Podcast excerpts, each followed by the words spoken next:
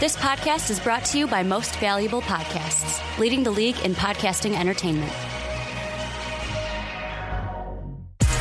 Welcome, ladies and gentlemen, boys and girls, children of all ages. This is the Fast Break Podcast. I am Sean Anderson. Alongside me is Ricky Widmer. Hey guys. And alongside him is Dave Oster. How's it going? And we got one day off, or one week off, I'm sorry. We got one week off of no Chad Ford mock draft. And now he finally put one out before the week of the NBA draft. He just put out his 9.0, and we're going to be going in depth into his mock draft. We're going 1 to 30 and beyond. We're going to be covering all of his mock draft in the first half of this podcast. But first, you are listening to this podcast and you haven't checked out our 2K subs, you know, thank you video, we do want to say thank you so much for subscribing. If you are subscribed to our channel, if not, go and subscribe to our YouTube channel, Most Valuable Podcast. We want to thank you for getting us to 2,000 so quickly. I think it only took two months, and it was fantastic. And we're doing something kind of special for 2K. We're doing a roast of me. We're doing a roast of Sean Anderson. So if you do want to roast uh, on on your favorite uh, fast break host, you can go over there. Some bold claims there. I'm the only fast break host.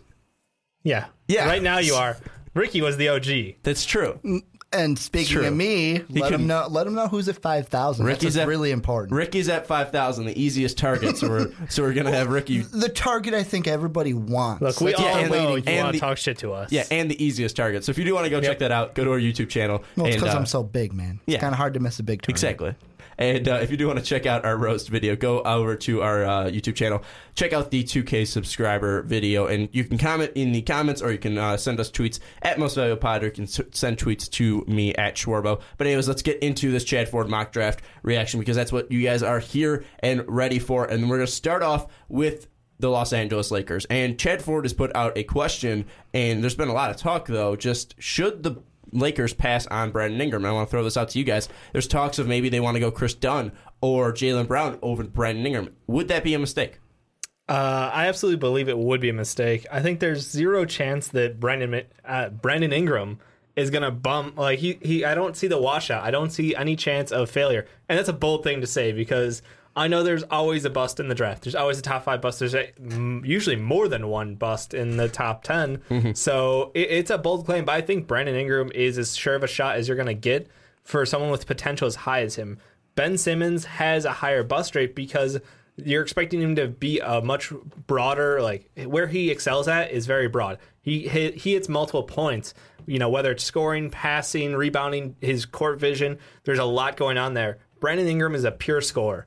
So when you think about that, if you got it, you've got it. And I think that Brandon Ingram can come in the NBA and make that difference day one. Because that, that was one thing that was kind of the downfall of Michael Beasley because he could do everything. So there was no like flaw to his game, or so we thought. And the thing was, he just kind of just didn't hit on any of those Right. points. So that was the thing. So you could obviously see the, the downfall of Ben Simmons. But go ahead. Rick. Well, the one thing I look at is first off on his mock draft, Chad Ford says that the Lakers are flirting between um, Chris and Jaylen Brown. Like Yeah. those are the two main choices, other than Brandon Ingram. And I look just based off of their player profile, I kind of dismiss Chris right away because I think to myself, you already have a guy in Julius Randle, unless you're going to play Chris at the five and Randle at the four, or you're going to draft Chris just to be a bench guy behind Randle. So to me, I, not being the Laker fan, I look and go, okay, I want to look between Brown and Ingram.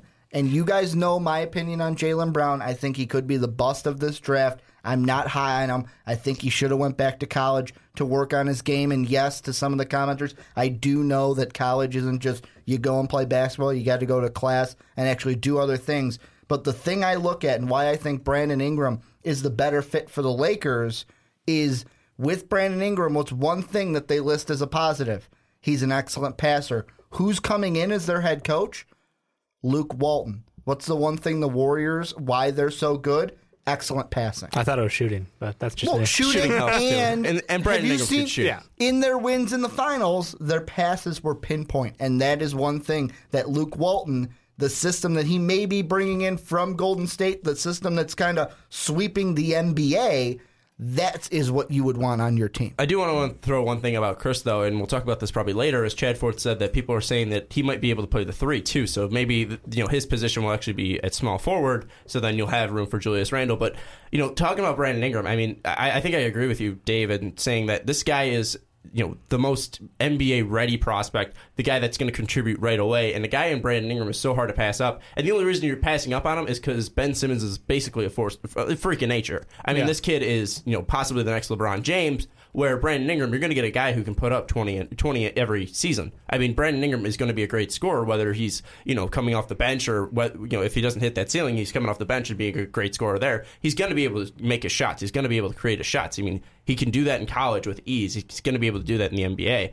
And the thing with you know Ben Simmons, obviously, you know the, his style of play too. If his body can't hold up, I mean, he's he's re- relies on his agility and his speed. Absolutely. If, if that can't hold up, then you know that's going to fall down. But if you know if you're looking at Brandon Ingram, you know you don't really need speed to make your shots. I mean, he, he can he can rely on his shooting. He's got length to get too, him by, which Yeah. is which is a huge advantage. That you know his his length, his height pays such dividends.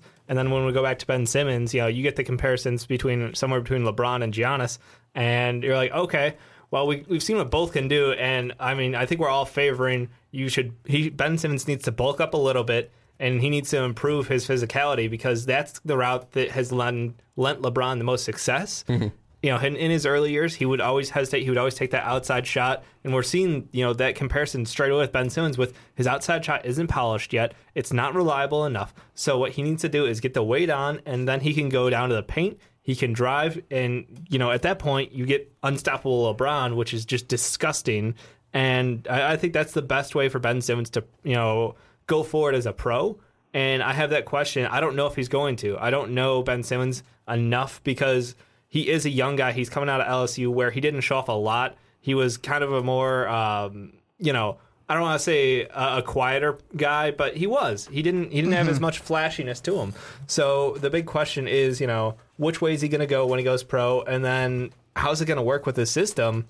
And I'm sorry, uh, him on the 76ers, Brandon Ingram on the Lakers.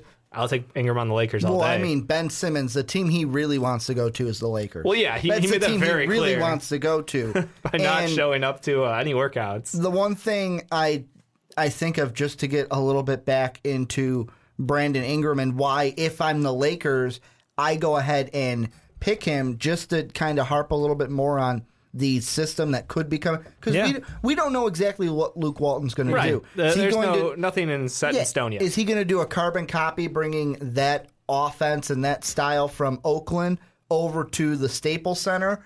And the way I think about it is, if he does, Ingram would be the guy because Ingram is 6'10, 196 based off of the ESPN draft profile that I'm looking at. And we've compared him to Kevin Durant, and that's great. That's a great comparison. It's kind of like what we said about Ben Simmons, and you've said in your mock draft, Sean. If you compared him to LeBron, you can't pass up Yep. on that potential. But the way I look at Brandon Ingram is he could be to the Lakers what Klay Thompson is to this Warrior team, except he's taller. Is he calling D'Angelo? Uh, D'Angelo could be. It's I mean, not an exact. I it's not an say, exact kind of at that point- comparison. but I'm sure- I'm sure he's a D'Angelo great likes the shooter idea of bringing who in kind of passes. See, but he's a great shooter who passes. And if Brandon Ingram can come in and be an elite defender, I mean, we're talking about Klay. Is you put him on any other team, and he's the best two guard on that team, See- the best player on that team. See, but Hmm. but with Klay, I mean, he's he's the second best shooter in the NBA. I don't see you know Brandon Ingram being the being a top shooter. I see Oh, him I'm being just a saying top he could be the same thing to the Lakers that Klay is to Golden State. I think that's a he bit he of a need to stretch, work on his defense quite a bit to get to that point. But, Yeah. But it, it would give them a very nice setup. Um, I think D'Angelo Russell would absolutely love the idea of this crazy um, Luke Walton offense that the Warriors have been running. Mm-hmm. And honestly, it, it's got a ton of upside for him. And uh, if you put in, like you said, Ingram next to him, that's a scary one-two punch uh, on offense. So I, I like that, and I think the big question is like, okay, if they want to go with Chris for the upside or Jaylen Brown for upside, I can see that, but at the same time, it feels like taking a step back because, like you said, the fit isn't quite there. If you put him at the three, he's oversized for the three. Does he have the agility to keep up with everybody else? I'm not sure. I have the. I mean, he's an athletic freak, which is what we've been. Oh my god, that's like why you would go, but his game isn't developed yet. And at that point, you're putting him in undeveloped game against pros who are just going to absolutely punish you for that. So, But if we're that talking, might not be the best like, setup. The the thing I just think of, if we're going to talk about undeveloped games, Mm-hmm. then why the hell isn't Buddy Hield the number one pick because he's the senior because it's a out. mix of that. undevel- in the NBA, it's not like the NFL or where Yeah. you're getting this guy and it's like, okay, we don't have to work too much with him. He's ready to step in. Some of these players come out 18, 19. Yep. You Mhm. have to develop them. And the one thing I also think of is for the Lakers, you got to think where you're playing.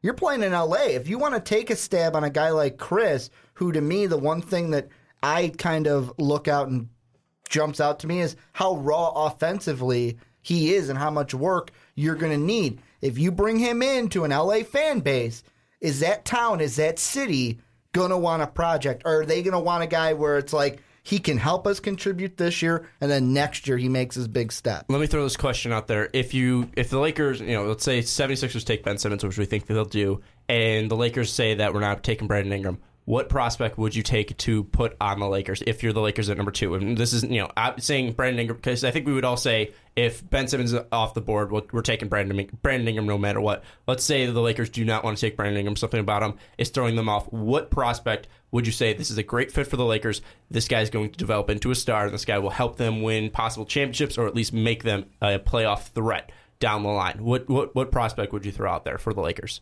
Honest answer: There's no fantastic fit. You'd have to go all the way down to a Buddy Hield. I'd say Buddy or, or, playing Jamal. Jamal. Yeah, I'd say Buddy or Jamal. You, I mean- Mm-hmm. want you want a two guard in there because honestly, they they've got a lot of hope down low with Randle.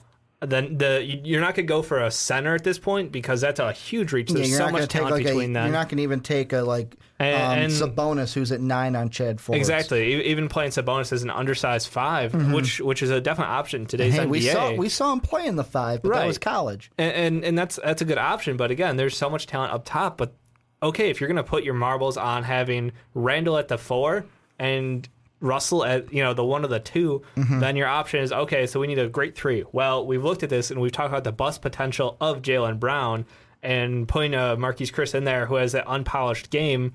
There's a lot. There, there's no perfect fit at that point. Well, and the thing is, if there's no perfect fit, let's say Ingram is not the guy, and you're like, you know, what, we're not going to take him. Mm-hmm. But then it's like, well, Brown and Chris don't really fit in. One option we haven't talked about, and we don't have to go super in depth. I'm just throwing it out there. What if they trade the pick or shop the pick because there's no one there that they want to say, hey, this is a guy we feel confident in? Real quick, I don't think Brown does not fit in there because I mean you need a three. He's an athletic, you know, three Yeah, there. I'm just but, saying if you're like, not confident to pull the trigger on that guy. yeah, yeah, yeah. It- It's And- just but- the concerns floating around him in our group, Mm-hmm. not necessarily among everyone, but it- it's that thought that hey, maybe somebody wants to come up and get Brandon Ingram. Maybe they'll offer you something worth it. The Celtics. Who knows? Uh, but then Been what- floating that out there for how many so weeks? yeah, I mean the Celtics are a, a prime you know pers- uh, team for trade for, and I, let's just let's just go into our second topic of you know what will the Celtics do at three because you're saying Mm-hmm. they can possibly trade it to go get Brandon Ingram. There's a lot of talks maybe possibly Jimmy Butler is going to be traded there because I think there's a package deal out there for the third Avery Bradley, Jae Crowder, and I think a, a, a couple other players going to the Bulls for Jimmy Butler. Kevin Love. Kevin Love. I mean, there's there's a lot of options out here. What do you think the Celtics should do? Do you think they should try to trade up to get a Brandon Ingram if the, the Lakers aren't set on this guy? they should trade all day, every day. Because the one thing I feel with Boston, they're in this kind of, they're in this weird kind of spot where it's like we've got the talent to be competitive in the East, Yep. but we don't have the necessarily the talent to take on the Cavs or maybe take on even They don't the have a superstar. That's what it you're not going to find that player in the draft that's going to boom year one Right. Just bring you up, Mm-hmm. ascend you up to that level. That's why it's like, fuck it. We got these picks from the Nets.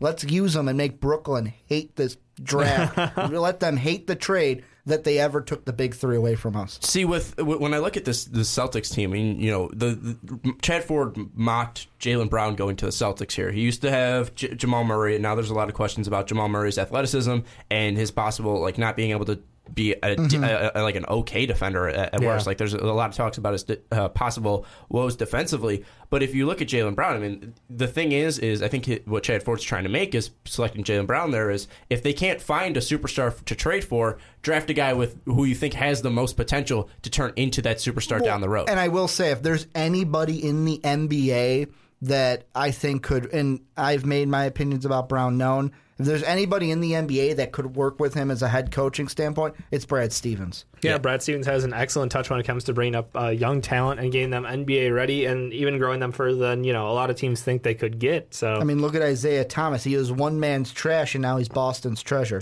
Isaiah I wasn't wouldn't- bad yeah. before that. Yeah, but Phoenix was Isaiah openly had- to getting rid of him, and now he's the That's treasure just of because Boston. Phoenix was dumpster fire. Yeah, Phoenix talent. is a dumpster they, they fire. don't know what they're GM. doing. So I mean, I, I that's at- more on them. But I mean, it was a great steal Yeah. by the Celtics to get him. Yeah, no I one's mean- gonna argue that. W- When I look at Jaylen Brown going to the Celtics, I I think I like the fit because you need a three, Yep. and it's going to bring a lot of athleticism to this team. But then that's going to kind of put out Jay, push out Drake, Jae Crowder out of the starting lineup. And that's a guy who is really valuable for you this whole season. And maybe you don't put you know Brown in right away because you know you're still a playoff team. You don't want to throw in a mm-hmm. rookie right away. Right. I think the best option would be to trade for him, and we, we, we went over the Kevin Love stuff. But then again, then again, I'm kind of questioning. I mean, does Cleveland value Kevin Love at the number three overall pick, and would they even want the number three overall pick? And then there's trade talks of you know possibly throwing Carmelo into this, and Carmelo going to Cleveland, and Caleb going to Boston, and Boston, Boston sending the number three pick to the Knicks. Literally, just take a dart, throw it at the board of team names, and Basically. call it a trade. Yeah, It's kind of like the Kevin Durant thing. We're making 28 other videos about where why uh, Kevin Yeah. Durant will be the perfect fit. I mean, it, it's hard to see what the Celtics would do. I mean, that's going to make for a really interesting draft because I mean, once the number two pick passes and there's not a trade, we're going to be like, all right, what's happening? What's going on? What's going on? And uh, you know, if we, we'll probably be looking three days before the draft. uh, We'll be looking on Monday. Then you know, trade talks will start to get serious. But I look at guys like Jimmy Butler, and I don't. I feel like they're he's just not going to be traded. Like in my gut, I feel like either the Bulls are going to panic and trade, you know, undervalue Butler and get rid of him, or they're just going to hold on to him because they know what Jimmy Butler is. So I feel like it's either going to be a bad trade for the Bulls and not getting, a, you know, the right amount of value, whether he's going to Minnesota or Boston, Right. or you know. The Bulls just holding on to him, so it's it's hard to say that the Celtics are going to acquire a guy like Jimmy Butler. You know, with K Love, you know, I feel like the Cavs really overvalue him, or still want to, you know, hold on to him just because of you know the, the, the part of ushering the new LeBron era in, and that was kind of ushering the new era, and especially if they win a finals, I mean that's going to be different there because then there's not going to be a, really a blame to put anyone because he won the finals. Yeah, So, but I still think that I think He- he, he's he the be option doesn't traded. out at fit. He end of the doesn't. Oh, he fit doesn't. well. He doesn't. in there. But I mean, with the Celtics, to me, trading the pick should be the number one Best kind of concern because, well, not really a concern because you're a good team sitting at a prime spot where a bad team would sit. yeah. aka the you don't get this opportunity very often. But if you are going to pick a guy, I have to disagree with Chad Ford. Jaylen Brown, to me, isn't the guy. I don't know why he switched from Jamal Murray. I think Jamal Murray It's is the, the guy at number questions. three. It's the decent. uh, yeah, I think it's because Jaylen Brown does have so much athleticism to him, and so that means he has a higher ceiling, which means you know working with a, a coach like Brad Stevens team will help is- him develop that superstar potential. This team is. It's kind of asks the question of how long do you think it's going to take When do you for Jaylen? Brown Yeah. to get there because this is a team, like I said. They are in the hunt, and I'm not going to say, oh, they draft this one guy and they can take on the Cavaliers. This- but yeah. the window, we've seen it in Chicago. That trade, that kind of title window can slam on your fingers as quickly as it uh, I opens. slam on my knee, but you know, big deal. Whatever. Oh, I- See, with like Jaylen Brown, I agree that he won't he won't be a, an instant producer for you, and you know, but maybe with with with a team like Boston. With Isaiah, his when his contract runs up, you know you might not be able to resign him because he'll probably you know want a ton of money. Mm-hmm. You might not be able to establish that same core, but if you establish a guy like Jaylen Brown right away, and if he's not able to develop right away, you're still going to be a playoff team in Boston. And then once those guys that that current era gets ushered out because of contracts and all this stuff, then you could bring in a guy like Jaylen Brown and build your team around him. So I mean, if they keep the pick, I, w- I wouldn't be I wouldn't bash the Celtics for picking Jaylen Brown because of his potential. But then again, it's not the best pick. I think Jamal Murray is easily the third best prospect. I think he should be taken number three just because of his age. And if you're working with a guy like uh, Brad Stevens, I'm going to say this in my my next mock draft that's coming out. Uh, you know, with working with a guy like Brad Stevens, he'll be able to teach you, you know, defensive pos- positioning. And if you're t- on a team like Boston, you're going to be able to hide your defensive flaws around that team just because they are so good defensively. So I look at a guy like Jamal Murray, and if he's not able to develop his p- defensive game so greatly, I I mean, look at JJ Redick. JJ Redick has not been ever like super exposed because of the Clippers just defense in general. I mean, the defense the Clippers play great defense, but Right. JJ Redick's terrible on defense. So I mean, guys like JJ Redick, you can cover their defensive flaws with great defenders around them, and, and the Celtics do have that. I, I think I think Jamal Murray would be the best pick here, just because of his potential and just because of his shooting. I, I think Jamal Murray is easily the best pick here. So if they keep it, I say go Jamal Murray, but I think everyone agrees that they should trade this pick. Uh, I'm, I'm with you on that. I think trade would be number one option for them if they're in a win now mode. Um, otherwise, it, it's a luxury. Look, like you said, they're they're in the playoff hunt already. They're up there. They're a top four team in the East, and at this point, it, it's pure luxury. Okay, well, like you said, if we pick up uh, Jaylen Brown, well, he he's not going to start for us day one because we've already got talent in that spot. But at the same time, look, if this is a guy with a potential that is at the top of the charts, you know, star potential, why not let him grow into that position over time?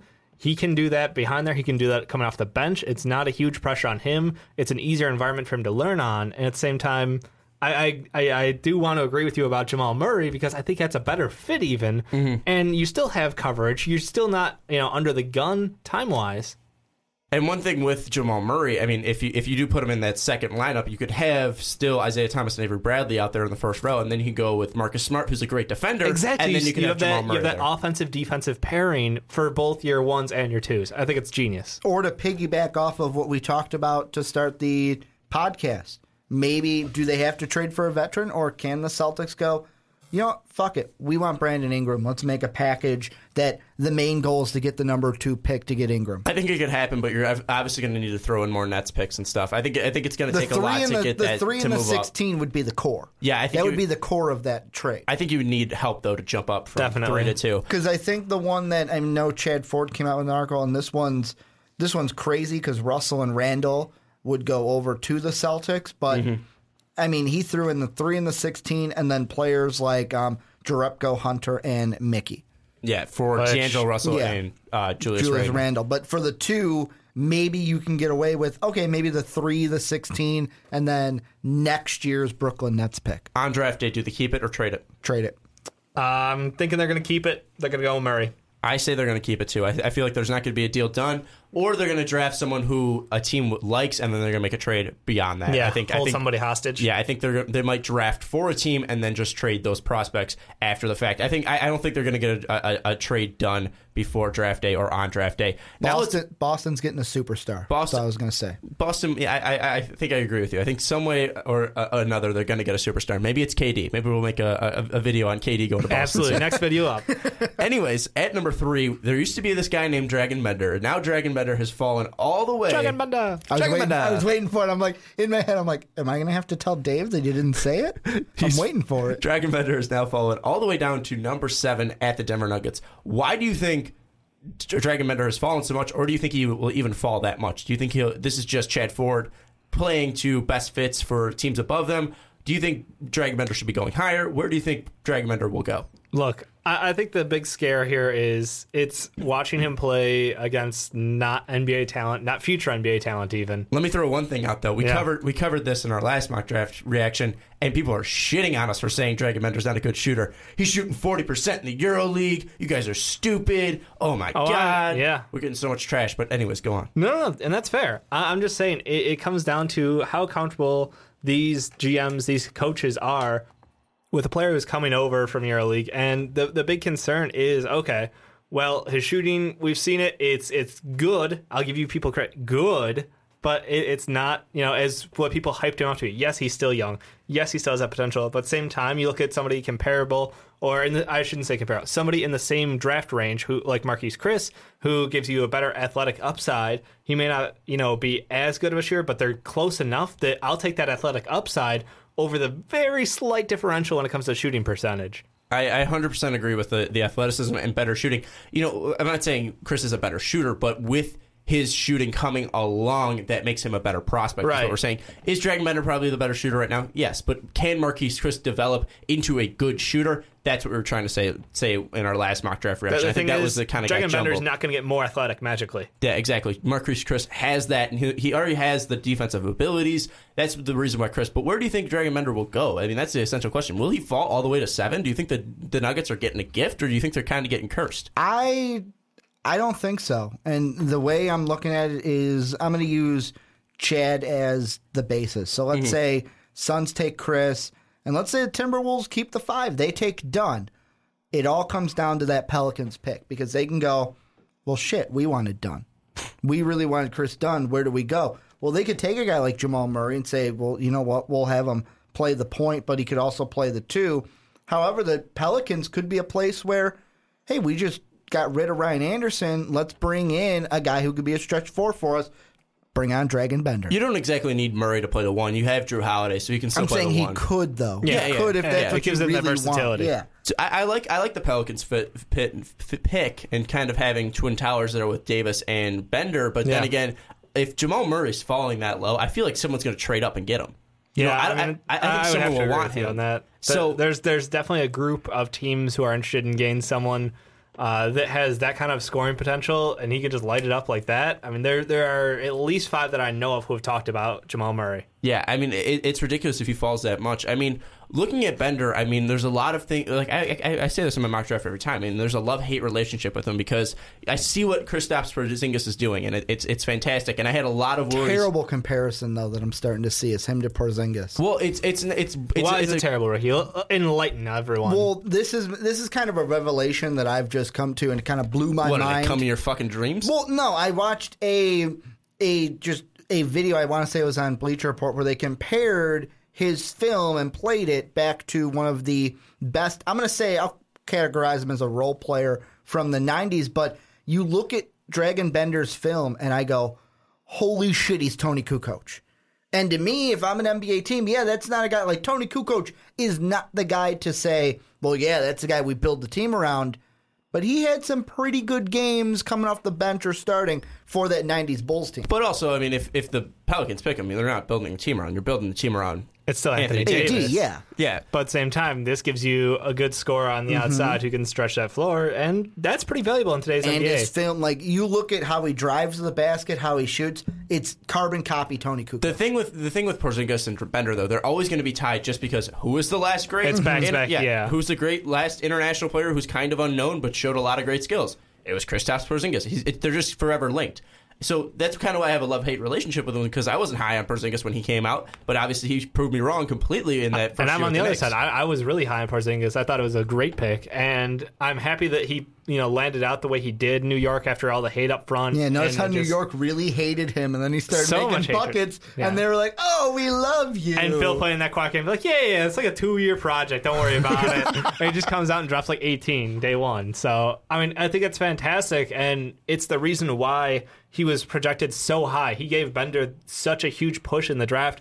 I think, you know, the five to 10 range is more likely where he actually deserves to be rather than fighting for that three spot. I think that was just because of Porzingis. He got that push. So you're and saying if I'm Dragan Bender, I don't want to go to the Suns anyways. so you're saying five to ten, Dave. I, I think he's a five to 10, yeah. where where are you saying he goes? What I'll range? lock him in at six. You'll lock him in I'm at locking six for him the in at Pelicans? one pick. He's not going to fall below 6 And if I- he does, If he does, he's going seven. So six, seven, fine. Okay. You, you talked me into I'm it. just saying. See with Bender, I mean it, it's hard to say because I mean if the Celtics if the Celtics take Brown at three, what? Can I change my mind? Yeah. I'm going to say seven only because Toni Kukoc's number was seven. So boom, full circle. Hero Oh my magic God. right All right, so you, you're I, agreeing my, with Chad. tinfoil, my tinfoil hat. You're you're agreeing No, with Chad Ford. I'll say six, seven, but I would love seven because then Toni Kukoc, Toni Kukoc was seven. Illuminati confirmed. Okay, so you're agreeing with Chad Ford.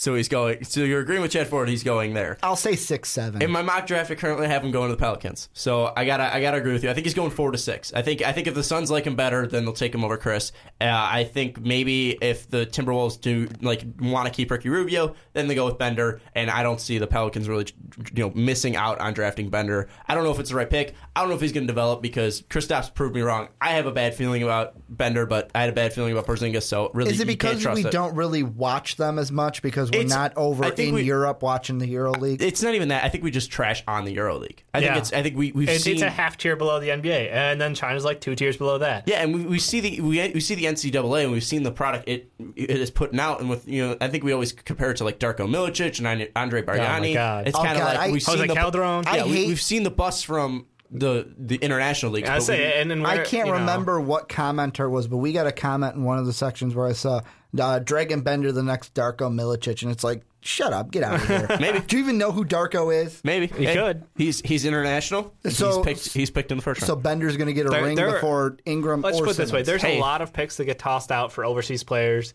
I would love to see the percentage of those that actually turn out to be, you know, quality picks at the end of the day because I feel like a lot of them are, oh, it's either like draft and stash or, you know, maybe this guy's going to come over and do great things. Like and, Nico for the Bulls. and Honestly, yeah, now I wouldn't be surprised if the Nuggets have like an international player who's still drafted from like the 2006 draft. Absolutely. Like they, they- these guys just come out of the woodworks, and you're like, oh, Yeah. they drafted him, and then you don't hear about him, and they're like, and it's first round draft pick, uh, top 10 draft pick from the Nuggets 14 years ago, finally coming out of uh, international play to play for the Nuggets, and you're like, what the hell? I- Exactly. I, I, like you kind of forget about these guys. So I mean. I think it's just because we don't have our eyes on them every single year. Right. It's not as highlighted as the NCAA play. So Exactly. it, it's secondary, but it doesn't mean they're awful. It Yeah. just means less exposed. And a guy and a guy that we did see who was completely exposed to us, Sabonis. Dave's Dave's favorite player, I think, in this in this draft. Uh, Sabonis Yes, is, he is. projected to go number nine to the Toronto Raptors. And our, our question is really best power forward outside the top ten because there's a lot of power forwards Mm-hmm. in this draft. You got Davis, you got Thon Maker, you have uh, Scale. We're going to include Sabonis into this because he's kind of fringe. even. You got Henry Ellenson, who's in who's Generic white bread 13. boy. Yeah, Yep. there's a lot of guys here. So who would you say is the best power forward outside the top 10? So that's excluding Chriss and that's excluding Bender. So you got guys like Sabonis, Davis, Labissiere, uh, Ellenson. You got a lot of guys. Who would you say is the best power forward? I'm gonna give two. I said I'm gonna, one, but okay. I'm gonna give two. Well, I can't like He's always you hedging say his bets. one, but He's it's hedging his like bets, man. I look at two and I really like two, and then I'm gonna give one that's kind of like a he's a So raw he's actually just going to project. name every single power forward. No, that no, you no. just gave. This one, this last one's a then you got raw project who could become something really good. Uh-huh. I love, I love Sabonis. I mean, it really opened my eye. Dave loved him more before me, but it really opened my eyes seeing him actually play live, Live, yeah. and just pull down those rebounds and were bring shit, though. bring Gonzaga into that game. that They should been have at the won. line, like, all night. Cavaliers shouldn't have been there. I, I don't know what it is between me and Cavalier teams. They just should lose. But I like Sabonis. I also like Scale coming out of like if we're looking outside the top ten, he's a guy that could be a steal for an NBA team, but he's going to need a few years. And the guy who could absolutely be a steal in the later rounds is I really like Cheick Diallo. I love Whoa, Diallo. going way out. I, I got I love Diallo. He's the one that's like the raw project that's going to need a lot of work. But that late in the draft, if it's a team like I don't know the Warriors or even the Spurs, where it's like they can say, "Fuck it, we'll take him and work with him." He could be a guy that in a few years you're saying, "I remember that guy at Kansas." I got to call Ricky out because I, I I can remember a couple Chad Ford mock drafts reactions where you're calling out Scale saying he's Yep. shit. I remember completely, and now you're changing the boat, man. What well, the hell? you know, you look at some. Are you a LeBron fit- fan next? No, no, no. That'll never happen. Right, Co- right. Kobe all day, every day. But uh, no, I, I mean, after looking at some more film and as the draft process goes on, I mean, opinions do change, right? That's why they're called opinions. And Yep. I'm not saying he's the best power forward in the draft, but I'm starting to come like I would pick Sabonis. He, if you're saying Ricky pick one, I'm picking Sabonis, but. Scale could be a guy where he's gonna need work in the NBA. That's why I would put Sabonis because I would be more confident in Sabonis helping out my team day one than Scale. Look, I think the big thing is two questions. One is, are we talking best power forward out of those top, you know, outside of the top two, or are we talking best power forward for this Raptors team? Because this is a Raptors team. Do both. Well, th- this Raptors team is, you know, right there. They're championship contenders. And Sabonis comes in and gives them the best chance to continue competing. He fits in, you know, the pro offense perfectly fine. Defensively, he has very little weakness. His biggest question is, okay, a little bit of mobility down low. He's not super athletic, mm-hmm. but at the same time, he is uncanny. He's he's got some athleticism to him. You just don't see it as much. But by Biyombo, hello Sabonis. Well, That's what Biyombo I'm wasn't even starting. Uh, Dang. The guy who was starting was Is Luis Valanciunas. Scola. Oh, Luis, yeah. Valanciunas was the Just center. yep. So Luis Scola, I mean, a guy who didn't Ugh. really have that much mobility in his God, I career. hate Scola. And you got a guy who Sabonis is very, uh, you know, tenacious and down on the boards. I mean, Yeah. I like I like Sabonis the pick for the Raptors, and it, it's, I, I does think he that's a fantastic fit because they're in a win now mode. I, I agree with you. Scale Exactly. could be a prospect down the line the, alongside you know Deyonta Davis.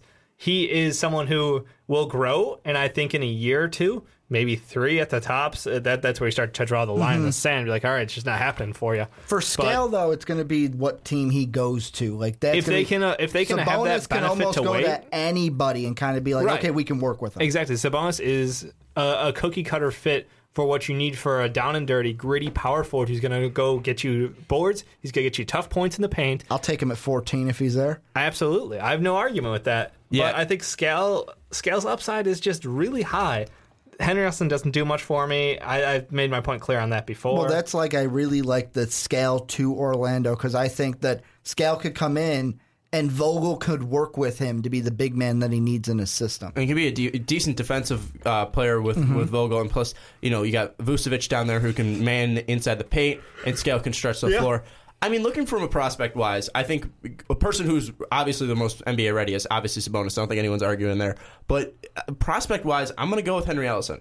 I look at the I look at the kid and I love his stroke. I love I, I, I, that sounds weird, but you know I love I love I, lo- I love his shooting. I love his shooting. I, I think he can be a decent stretch four. He's not the most athletic. He's not the most flashy, but I think he could still put up points. I think he could be a very useful player on any NBA team. But with you know scale, there's a lot of question marks. He didn't produce in college. You look at Thon Maker. We haven't seen him up against real you know real guys. yeah, we watch him beat up on like 15 year olds. Deyonta Davis doesn't. He, he's really athletic, but what else is there? With Henry Ellenson, you know you're going to be able to get a shooter. It's kind of like with the Brandon Ingram thing. Is he can still score? He, he doesn't need to rely on athleticism. Right. He can score. I mean, I was watching him go up against Jimmy Butler, and yeah, Jimmy wasn't playing tight defense, but it, you know, I think Ellenson was like a couple feet behind three, and he was still swishing him. I mean, it was like five in a row. I think Ellenson can be a good scorer in the NBA. I don't think he's going to have the best career out of all these power forwards, but I think he is a, a great prospect that we didn't mention that he Fair can enough. really be useful to a team and could still be a consistent starter, you know, 12 years down the line. I, I think he could be a very consistent player uh, for a team. He's a drafts mid tier role player, is what you're saying. Mm-hmm. Yeah, I, I- I think maybe even higher. I, I think I think he Wow. could be. I think he could be like a K Love on a team. Like not. I was going to not- throw that out there, but I wasn't sure if that was a stupid Are we talking thing like to do. K Love this year or K Love like in Minnesota? Because there's a big difference. Because you're not going to Uh, revolve the team. That's what I. yeah. I thought K Love in my head, and then I'm like, but wait, If he's K Love not going to be panned the out, guy. if in- K Love panned out, that's what I'm trying to say. oh my god. panned out in Cleveland. Yeah, Ca- if K Love panned out, planned out in Cleveland. That's what I was trying to say there. Another guy I want to throw out there, just because we're throwing out guys here, and we'll talk about him later, is uh, Juan Hernangomez. Watch this kid. He, I think he was uh, practicing at some gym from NBA three. I think he made like s- seven straight threes. Kids jumping out, out of his shoes. I love him uh, from from an international standpoint. I think he's I think he's fantastic from Spain. He, he might be able to produce uh, produce well in the NBA. But let's move on out of the power forwards because I think we've talked enough. So let's go to point guards because we're going I on love the different point. ones. Th- This is the position that I absolutely love. Well, because Is you there a the Bulls to draft a reason? point Yeah, guard. I, I was trying not to mention the Bulls off the bat, but Well, You know he was it's gonna just, mention the goddamn like, Bulls. No, like outside of Ricky's kryptonite. outside of Kris Dunn, this is where you got DJ, you got Wade Baldwin. Um, uh, these are the guys that like Dejounte I Murray? focused on. Dejounte Yeah. Murray. Oh, I love Oh, Dejounte Murray. So really, who is the best point guard in your mind outside of Kris Dunn? Because I think we all agree that Kris Dunn Kris is Dunn's the best best, pure point. point. guard. Yeah, absolutely. Best best point guard. Who is your second? Who who would be who would be your second best point guard in this Wade draft? Baldwin, but I really love DJ, even though I hate the Fighting Irish. Why Whoa. why Wade Baldwin? Because to me, I mean, he's he could be a strong combo guard. We're we're looking at Jamal Murray, and it's like, well, he's a two guard, but he can also play the point.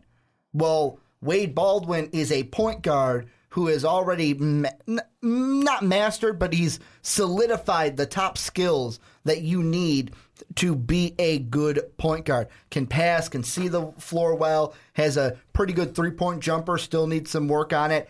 However, he can also play the two. So to me, that's a that's a like valuable piece where it's like we can play him at the point, but then if we have like another good point guard, we can pull that guy in, move him over to the two to give our two guard a rest. There's just so many versatile options that you could do with Wade Baldwin. See, what the thing is, you, you used to question Ben Simmons on why he shouldn't Mm-hmm. be the number one pick, saying like there's questions about his leadership.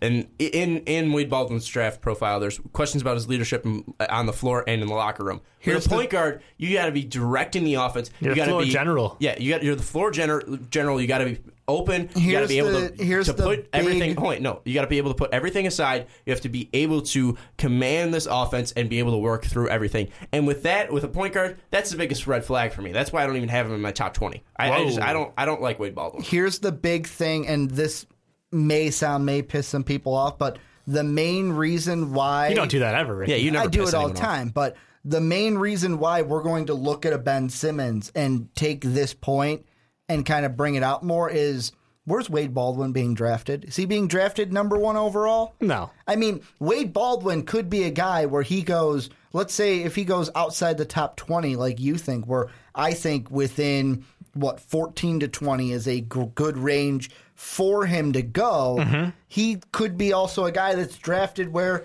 they also have a starting point guard. So he doesn't need to be the leader. Like Wade Baldwin isn't going to be a guy you draft at 14 and on and be like, hey, bud, you're our leader now. No, there's going to be vets there that are going to say, sit down, young kid. I'm the leader here. This is my room. And he won't have to put up that leadership. See- could be a could be a Jay Cutler thing too, where it's just like, you know what, I don't want to be the leader. See, but what the thing is with with a point guard, you need you need him to be a leader. Whether And it's that's in a, interesting in you a bring big that role, up. what? The, the the leadership out of the point guard role because last year, you know, we watched D'Angelo Russell, and when he lost the respect of that locker room, it was clear as day that team was not going to run through him. Thank you. And I mean, even the coach knew it to the point where he got benched multiple times. And it, and the thing with like D Rose, I mean, look at look at Derrick, and the thing, the question about like the whole Hoiberg thing was like, you know, DJ uh, D- Derrick Rose and Jimmy Butler couldn't decide on who's running the offense. It should be a point guard's job to say, no, I'm point guard, sit back. This Ball is this is my me. thing. Yep. Unless you're LeBron James, you're you're you're gonna let the point guard run the offense. I mean, Or James Harden. Yeah, unless you're unless you're a guy like a Kobe, a LeBron James, or uh, Transcendent players. yeah, a Just leave it at that. transcendent player. Jimmy Butler is a transcendent player. You're going to No. need him to be to have a point guard who can work well. I mean, yeah, Wade Baldwin's going to be good if he, if Jimmy drives in and dishes out to Wade Baldwin. But Baldwin Baldwin's able to develop his three. Yeah, that's going to work there. But with Baldwin, I just don't I just don't see it happening just because of that. That, that that you know lack of leadership and that lack of leadership might work to Well, you know, I'm not, not- being able to hustle or you know just not being invested in the game that just throws me off completely And I'm not saying that's one. Th- this isn't a thing that you kind of look over, but it's one of those things where it's like teams shouldn't harp on it as much as let's say if he was going if he was going number one overall, and we're talking Wade Baldwin number one pick, then yes, this is the storyline we're talking about. You can't have this leader there because usually that top five pick, maybe even top three pick, So you're basically- you're bringing in to be the eventual leader You're of basically your team. assuming he's going to be hidden on the bench and he can learn his own place. Yeah, that first year. I mean, and if Chad Ford, if he has him on the Bulls, as of right now, unless we trade Derrick Rose, he's the backup. See with Simmons, He's the backup. See with That's it. Simmons' leadership thing is you okay. We never saw him be a leader, but that doesn't mean he can't be a leader. And there's not questions. Oh, I'm not even about. I'm not just- even bringing up Ben. kid. I'm not even bringing up Ben Simmons. I'm just saying with Wade Ben Bald. Simmons. No, I'm saying with Wade Baldwin, if he was the number one pick, that's what I'm saying. All right, I'm well- not Yeah. trying to harp on if Ben Simmons is a leader. Or not. All right, all right. Well, he's he's not the number one pick. That's Fair enough. definitely what we're saying. Uh, my favorite point guard prospect. I think it's just mainly because of his upside. I think anyone who drafts him, I think the, I, I think you will like my next mock draft because I have him going to the Bulls. Is Dejounte Murray, who's, who, who, who, who, hold on. You're just you're just staring at my screen now because like I, I'm prepped for it. I was all ready to say Dejounte Murray. I'm surprised they didn't say uh, DJ. Well, all right. DJ's a late, a really late point guard pick. And I feel like DJ, if he goes to the right team, then he's going to excel. See, Chad Ford has him going to the Spoils. Yeah, the pe- Not a bad idea. People people know I have people know I love Notre Dame. All right, I'm not hiding. that. So obviously, obviously, I have, I have Demetrius So Jackson. let's, let's hear your love for Dejounte Murray, so I can compare with my love for Well, Dejounte Murray. With Murray, first off, he goes to Washington. Yeah, Good choice. my- my- I, have, I have three favorite teams. I got Notre Dame, I have UT, UConn, I have Washington. Uh, so obviously, Dejounte Murray gets some uh, good points there. And Chad Ford has him going number 10 to the Bucks, which might be a little high. But the reason he's really going there is because, again, you kind of talk about that that that big you know, a, a big point guard there. He's 6'5". He's got a lot of athleticism here. He's a decent, you know, getting to the basket, decent wise. He's a Yep. good passer. And I think he is, you know, the, the one uh, adjective that people use for him is tough. And you want a point guard to be tough. You want a point guard to be able to lead a team.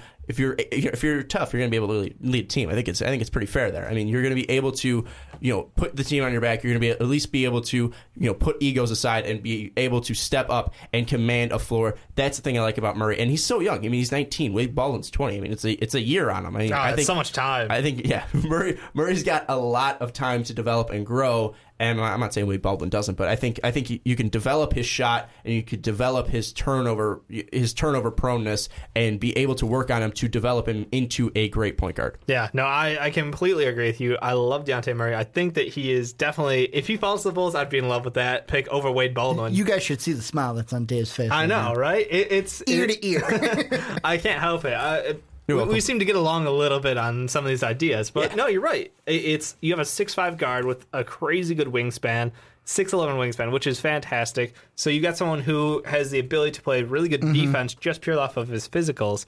And he's a great slasher. He gets into the lane and he's still well going in. He still has that vision to kick out, which is something that I value extremely high. I like the guys like Rondo, who yeah, he doesn't have the best shot, but he's got a shot. But the thing is, he can go in that lane, pull three guys' attention, kick it out, and get somebody else that opportunity for a better shot. And I think that's what Dejounte Murray already knows how to do. He's got some of that in him, and he'll continue to grow it. And he, honestly, I just think it's a fantastic fit because of that. He is tough. He can take hits. The only question is, you know, after watching point guards ruin their bodies taking those heavy hits in the lane, that's the only concern for him. He'll need to learn how to maybe play a little more cautiously, dial it back a little bit. Mm-hmm. But same time, I, I absolutely love him. I love the fit. No matter where he goes, I think you know he's going to be an excellent point guard and exceed in the NBA. But the true question we got to ask with Dejounte Murray Uh-huh. is, uh, and I'm taking this from, it's a theory that Jason Whitlock has with Fox Sports, where you got to look at these kids and is he a city kid or is he a suburb kid? You know, a city kid gonna fight for it, has had to fight for everything his entire life. Got that toughness. the suburb kid have a little bit of entitlement and looking uh, where he from. We did a little research and uh, city kid. So Dejounte Murray Rainier could Beach be High School. could be a great fit. Who- who else went there, in the NBA? Sean? Uh, Jamal Crawford and Nate Robinson. So, Nate Robinson, yet Nate another Robinson, great Chicago great Bull. backup. And the one Great thing, Washington, great. the last Washington, thing, great. The last thing I will say with my whole point guard thing is, you know what I fucking loved about this uh, mock draft from Chad Ford? What? Hmm. There was, I did not come to the Bulls and see Deyonta Davis's fucking face there. I saw a point guard. Jesus Christ. He, he really is passionate really, about not going point guard. I at really 14. hate that I- we go for like I finally got to the Bulls and saw a point guard, and I didn't have to see Deyonta Davis's face because that's the power forward that I would see. It would be fine if I saw Sabonis every once in a while, but I got He to ain't see a point guard. Dave, why do you think I keep putting a point guard on my mock drafts to the Bulls? I want It's my pure- job. it's I pure like my appeasal. job. Yeah, Yeah. I like my job. I don't want to be, you know, coming into Ricky like beating the shit out of ra- the rage that you felt during our Game Six reaction. Yeah, that's the rage I feel when I see a power forward Such going to the Bulls. You're an idiot. All right. Uh, now, before we go into Ricky's favorite topic of trades, we're going to go to best, love it. best players from 21 to 30. So those players are Ivica Zubac, we have Denzel Valentine, we have Cheick Diallo, we have Malik Beasley, we have DeAndre Bembry, Patrick McCaw, uh, Gershon Yabuzli. I'm really messing that one name. Timothy Luwawu, and then we got Demetrius Jackson and Damian Jones. So two two gimmies on the, the last two. He made me work for the two uh, international ones in there. I, I know the players. I just the, saying the names is hard. I said J- Jacob po- po-? Yeah, I said Podol the first time we talked about Jakob Podol. Uh, but yeah, let's go in through 21 through 20. Who is your or 21 through 30? I'm sorry. Who is your favorite prospect from that range that you think will really develop and will really be a steal in this draft? I'm honestly surprised to see Denzel in this bracket. He's fallen so far out, you know, literally like eight picks back from where Chad Ford had him initially. Take him at 14. Uh, Bulls, fucking take him. I thought you Jesus. wanted a point guard. I'll take if Denzel's there. I will take. Okay, so you Denzel. want Sabonis, Denzel Valentine, Wade Baldwin, Dejounte Murray. You want One Ben them. Simmons Just too? one of them. You want We'll just toss Ben Simmons Yeah, back if there. Ben Simmons falls there, I'll fucking take him at 14 all day, why every not? day. Why not? Uh, but no, I, I think I think there's a lot of concern over his health now. They're pointing at, and I don't really buy it. I think he's fine. I think he's gonna be fine. He's gonna be a great two guard who can again that combo guard ability. If he falls into this range, he gonna be a steal. That's what He- Denzel's he's a gonna steal, be. absolutely. Whatever team gets him is gonna be lucky. Yeah, without a doubt, I, he's not falling out of my top twenty. I mean, it, it's it's ridiculous that Denzel Valentine's that low because I mean, just looking at him, even if he's not a starter for you, coming off the bench, a guy like that is just golden. I mean, you're talking about a guy who's tough, a guy who's a leader, a guy who can do basically everything. Yeah. Why, why not? Why not? I mean, if you have really like a, a strong urgency against his knees, and you're a team like the Bulls, and you're like, I don't want another guy with knee problems, then okay, whatever. but I mean, looking at Denzel Valentine, his skill set, his abilities, what he's done, I mean, in college, there's no way I, I let him pass 20. I mean, Well- if I, I mean, even the Pacers, I'm not letting him slip there. And I'm gonna bring something up here, kind of pulling in what we talked about earlier in the podcast with Mm-hmm. the Celtics. The Celtics could be in some kind of game plan mode where it's like, oh shit, maybe we like you mentioned Chris with, oh well, they may want Chris because Yeah. he can play the three. Well, if there is like if they do their due diligence and they find find out, hey, at 23, Denzel could be there. then that could ultimately change what they do at three. Hey, let's take a shooting guard because we can take Denzel at 23 to be the number three or play the three for us in Boston. Yeah, I mean, and if you take a guy like Jaylen Brown a three or Jamal Murray, I mean, Mm-hmm. well, if you take Jaylen Brown, then he can play the three. You can put Denzel too. I mean, Denzel can play anywhere too. I mean, Denzel can probably cover any position good that's enough not size. That's Yeah. not a center. I mean, I mean, looking at Denzel, I mean, so so much versatility there. Literally, and his biggest knocks are the fact that he's a senior coming Yeah, out. and, and his injury problems. his injury, yeah. Out- outside of that, there's nothing that I'm worried about with him. I mean, it, it's fantastic what Denzel's doing. I think uh, him falling that low is a steal for any team, and a team like Charlotte too, a team that's you know in the hunt, that was in the hunt I kind too. of I kind of go eh because Charlotte I look at and go okay they're a team that I know they made the playoffs this last year but are they really a good team? You got I know Cam- they took the Heat to seven but I just look at what the Eh. Hornets have always been and what Charlotte's always been. If and I it- go, yeah, but eh. I think I think they're on the up and up. It, it's really about keeping the players. If they're able to keep Batum and they're able to keep Marvin Williams, and you have a great guy like Kemba Walker, and then you add more depth to that bench with a guy like Denzel Valentine. I mean, I think Charlotte can compete. I'm not, I'm not saying they're going to win a finals or they're, but I think they gonna could help. be competitive. Yeah, I think they could be really competitive. I mean, I, I think Denzel falling that low. I mean, and if he goes one more to the Celtics, just just wrap it up. They're going to the Eastern Conference Finals. I mean.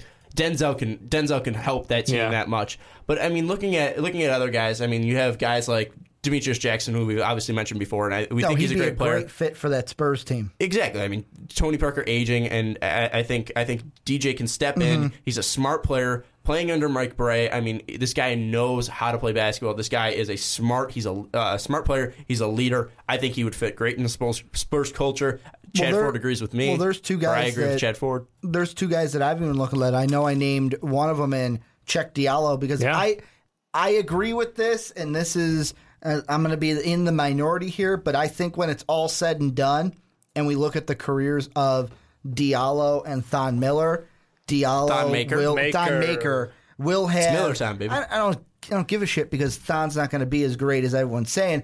I think Diallo could have the better career compared to Thon when it's all said and done. This is a kid that I would, if I'm in a late pick order, I'm going, hey, maybe we can take a stab on this guy, work with him. I mean, he's got the motor that you want. He's scrappy. He can defend. He can get to the basket. He's a guy that I would want in my front court.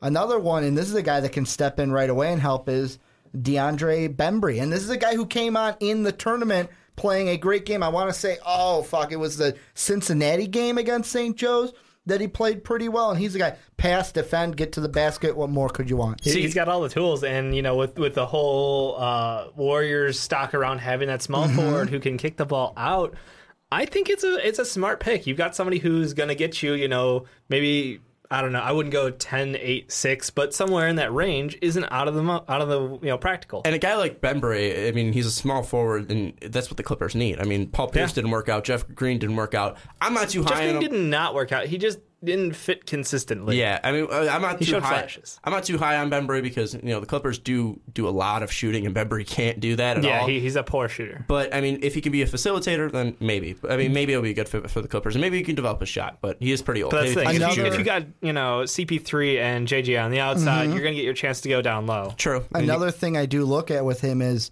one thing that the one opponent, basically Buddy Hield, didn't show up against was Oregon in the tournament. Bembry, yeah, they lost 69 to 64, but that was a number eight seed taking on the one. He scored 16 points and got 12 boards that game. Uh, one final player that I do like. I mean, I, it's not really that I like the player. I'm not, I'm not too high on Damian Jones. He's not even in my in, in my uh, first round. But I, like I like the fact that the Golden State Warriors are picking a center because if they pick a center, you know, with Bogut's expiring contract and Bogut, I mean, not Bogut's expiring contract, Bogut's just terrible contract, and Bogut's injury, that's obviously going to hurt him there. Varejao's uh, probably leaving. Festus is probably leaving just because of money wise. You draft Damian Jones, he's going to be on a cheap contract. He's going to be able to play the center. He's going to be able to stretch the floor a little bit, not out to the three point line, but he'll be able to stretch the floor a little bit. I feel like Damian Jones uh, or anyone, any center really, can really you know just help the Warriors have that depth and maintain some depth to their team. But one guy I want to mention who's not 21 to 30, who is in the second round, I'm guessing, for Chad Ford's mock draft, Ben Mental. That's what I was gonna. I was just. I Where was is looking him he? up. I, I'm surprised to see him fall out of the first. Where is he? We're, we're, we're going to the second round now, and we're talking about best second round prospects. I've talked about this guy at, at hi- as high as like top 20. I mean, I love Ben Bentil. I have no idea why he's slipping. Uh, when was the last time a guy who averaged 20 in, a, in a, the Big East Conference not drafted in the first round? I'm even had a good. He even had good workouts. Like his draft stock. I have no idea how it's how it's fallen that far. I'm looking at NBADraft.net. They have him 41st overall to the Magic. I don't understand it. I, I just I, I have no idea Well, why he's falling that the much. way the thing I can look at is because I mentioned this in one of the other podcasts, and we talked about when on the primetime podcast we looked at early on in the process of players who should go back to school. Mine was Jaylen Brown, of course it was, and Brandon's was Ben Bentil, and he's a guy where coming out as a sophomore. The big question mark that I would throw out there if I was a scout is okay, was he really that good, or did he just benefit from having an amazing point guard and Kris Dunn on his team? Because you look at Providence, you look at Providence, they played really well against the non-conference, and then played mediocre against their own conference, and then lost to a Trojan team that would that was the upset. For them, they were the favorite in that tournament game, and I know you're sitting there going, "Well, Ricky, it's an eight-nine flip a coin," but they were projected to win that game and didn't. Look at look at the teams that Ben Bentil did have decent games against. All right, look, look let's look at the first you know one of the first twenty points game uh, twenty point point twenty point performances he put up against a number eleven Arizona team. Twenty points, uh, twenty one points, forty percent from three. Then next game against Michigan State, the number three Michigan State team, twenty points.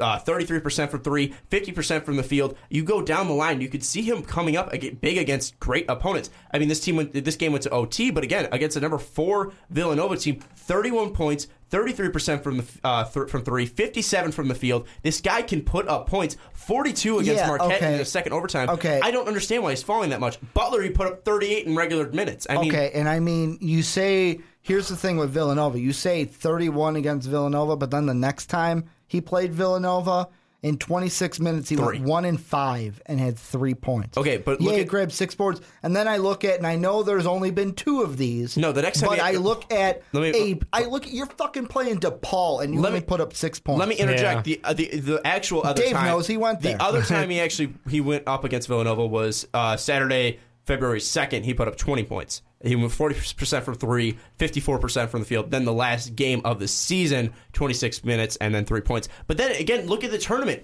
nineteen points against USC and twenty one I was against just- against UNC. I was just going to say, I apologize. I flipped that in my head from memory. It was them who were the underdog and they got the win. So I retract that statement. Is Kris Dunn a great point guard? Yes. I'm not, I'm not denying that. But okay, so looking at Ben Bentil, it's just like, all right, if you can have a guy who can give them the ball, then he's going to be great. The only thing is, is he just had a good facilitator. That doesn't take away from his skill set. He's a long, athletic forward. He can stretch out all the way to the three. He's a good shooter. I mean, I don't see really what's wrong with him. There's there's knocks on his defense, but then again, if he's athletic, I'm not you saying can get there's a good anything coach. wrong hold on, with hold on. You can get a good coach, and you could teach him to correct defensive positioning. I mean, I don't think Providence is the greatest coach of all time here. They're not going Probably with John not, Cal- no. Calipari here. I mean, you're not working with one of these great coaches here. You can go to a team with a great coach and develop your game and become a great forward. I don't know why the hell he's going to the second round. Well, uh, the thing I think of, and I'm not saying that Ben Bentil is not a good athlete. I'm sitting here saying he could have been a prospect where, you know what? I'm going to go back to school a year. I'm going to oh prove. Oh my God, You- that's not the answer no, to every no, single no. It's not question. the answer. Am I saying that about every No, prospect? but I'm I've sick said of it about it two. already. I've said it about Jaylen Brown, and then I could see it with Ben Bentil. Just to go back to college and say, you know what? I'm going to prove and raise my draft stock with my game. Fuck it. Prove it in the NBA. Prove everyone. That's what Draymond Green did. Yeah. Draymond Green went and was like, "Hey, look, I'm in MVP contention, and I can name the 34 other players who were drafted before me." And also, He's not with- salty at all. And also with Jaylen Brown, I'm not going to bash this kid for not going for not going back to college because he's what going to be going top, Top 10. five, yeah, top 10, top Well, 5 I'm not, I'm not and making a bashing ton him. of I'm money. just saying, Yeah. in my opinion, that's what I would do. See, I I, I Your look at the opinion is flawed because who's going to pass up on millions and millions and millions of dollars? Yeah, and plus if to you go back injured- to college for one year where you can risk the injury, where anything can happen, you don't know, all that money is just flushed away. Look at Caris LeVert, a second round press, draft prospect. He's all the way down there just because of uh, consistent injuries there. I look at Ben Bentil. He's taking his chances because what if he thinks he's going to get injured? He's not going to. He's, he's he scored 20 points in the Big East. This guy put up consistent numbers. I look at Ben Bentil. Whoever drafts him is a goddamn steal. Fantastic steal. The only the only way, way I could see him not being a fantastic player is if he goes to the wrong team. That's the only thing. If he goes to like a team like the Mavericks or Nets, he won't he won't pr- produce. I mean, that's the only way I can see him failing. I the mean, ma- the Magic where NBA Draft Net has him would be a good fit. yeah, but then if if scale if they draft scale, then I mean he's going to be is lost. which is weird because they've got him going scale at 11 and then Bentil at 41. I feel like he'll be lost there. I mean, I, I just feel like he won't be. Yeah, but then with that kind of the way I look at that, if you go that route, scale can be your starter, and then Bentel can be okay. You've got some things you obviously need to work on. You can do that off of the bench. anyways, who who's other second round draft Oh. prospects? Oh, I've got this one. right. ZQ or Zhao Zhao Q. I can't even pronounce his last name. China. China. I'm going with the. Thanks, Donald Trump. China. China, China. I'm going with someone who has incredible size, incredible wingspan, and a ton of talent that is being overlooked purely because of you know the past failures of people who've come over. Most notably, uh, Yiling. wow, Yiling. Yiling. I mean, that was just a dumpster. But also Z, is like a stick. Currently, he's a stick. Yeah, but he's also like 19. He's 20. 19, 7'2", or 7'3", like 185 pounds. I'm 185 pounds. I'm like 5'7". You're fat. You're fat, clearly. needs to eat. My- oh yeah, my BMI is overweight. Yeah. that's that's what that's no, what I'll, I'll say. If he can he can score, he can run the floor. He doesn't look super uncoordinated like a lot of bigs you see where they're just oversized and they can't control their body really well. He has good body control, and honestly, there's a ton of potential there. Even if he doesn't come over directly this year, he'll be over next year if you can't negotiate that contract. He's gonna get you points. He's gonna get you boards, guaranteed. Like there is zero chance that somebody's going to out reboard the seven two guy on the floor. There's instant value there, and there's somebody so young who you're going to get some years of production out of him before you run to those concerns with his size. This might be uh, pretty obvious, but I mean, I think the best team for Q is probably the, Rockets. Warriors. What? Oh, the Warriors. I was going Rockets. I was saying the Warriors just because I mean, all right, it's a young guy who can stretch the floor. He's a center.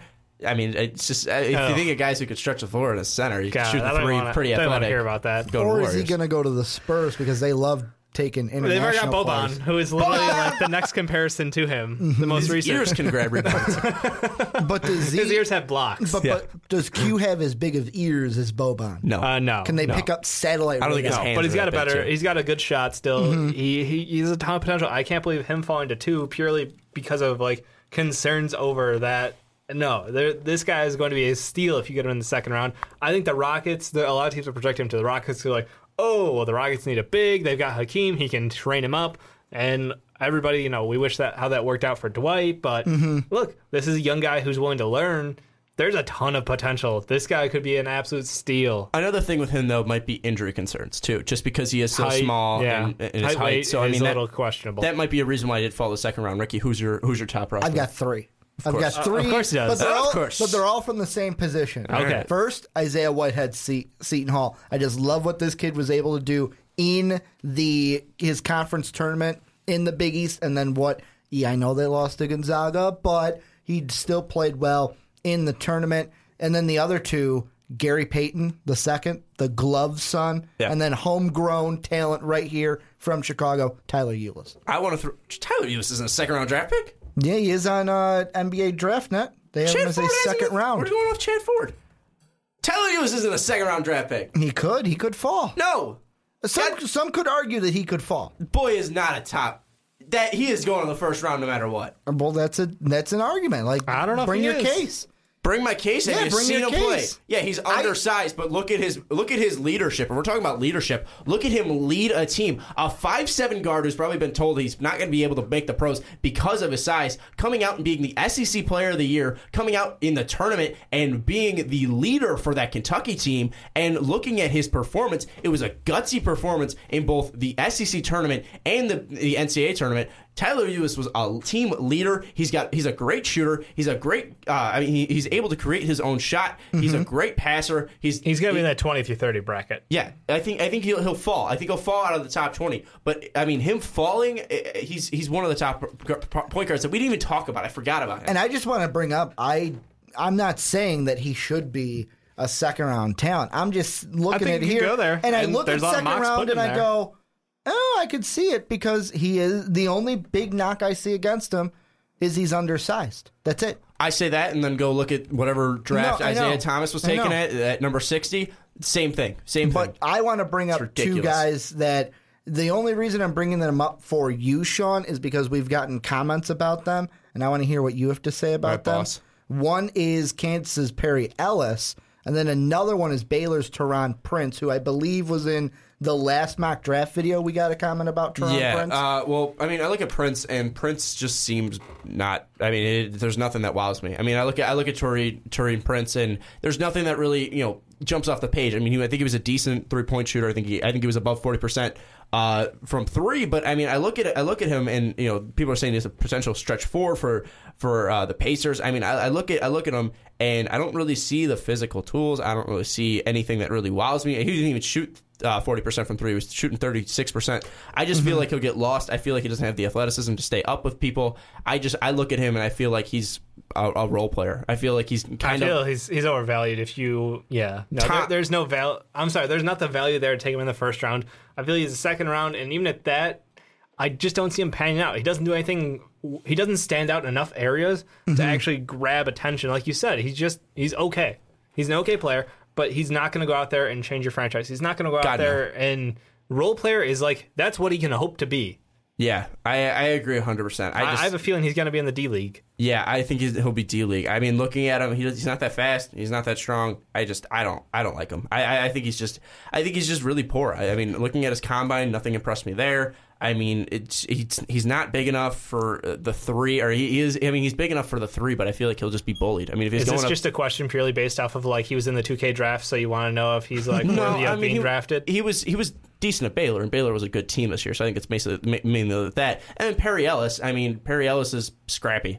Yeah. that's it. He's not athletic. He's not a good shooter. He's not that great scoring. He's a good rebounder. He's okay defensively, uh, but I feel like he'll be a role player. I mean, Perry Perry Ellis. Mm, Perry Ellis is also like He's 29 years old. yeah, he's a role player. Yeah. Yeah, I, I- I don't see anything really jumping off the board with uh, Perry Ellis. One last guy I do want to jump off, say one thing about is Bryce Johnson from UNC, six eleven kid. Talking about rebounds, talking about athleticism. I mean, it's basically what Perry Ellis wants to be. You, you look at Bryce Johnson, and yeah, can he shoot the ball that well? No. But is he decent grabbing boards and putting the ball back into the hoop and being able to to, to defend, yes, I think Bryce Johnson is a fantastic player in the second round for any team, and he kind of reminds me of a Tristan Thompson, and, and not the way that you know Tristan Thompson is playing in the NBA Finals because obviously he's changing the game there. Yeah, Tristan. Thompson earning that contract, but I'm, I'm- it's more of a guy that you can rely on to grab boards, a guy that you can rely on to be an energy guy off off the bench or, or st- in the starting role, a guy that won't be putting up you know a ton of points. He's- but he's a guy who five can- and 10. yeah, a five and ten guy. I feel like he'll be a very uh, uh, essential role player to a championship team. I feel like he can be that kind There- of player. there's there's definitely some value out of him that you can get off the bench. Um, I think the big concerns with him is just athleticism. To be honest with you, I think that's that's my big question with him.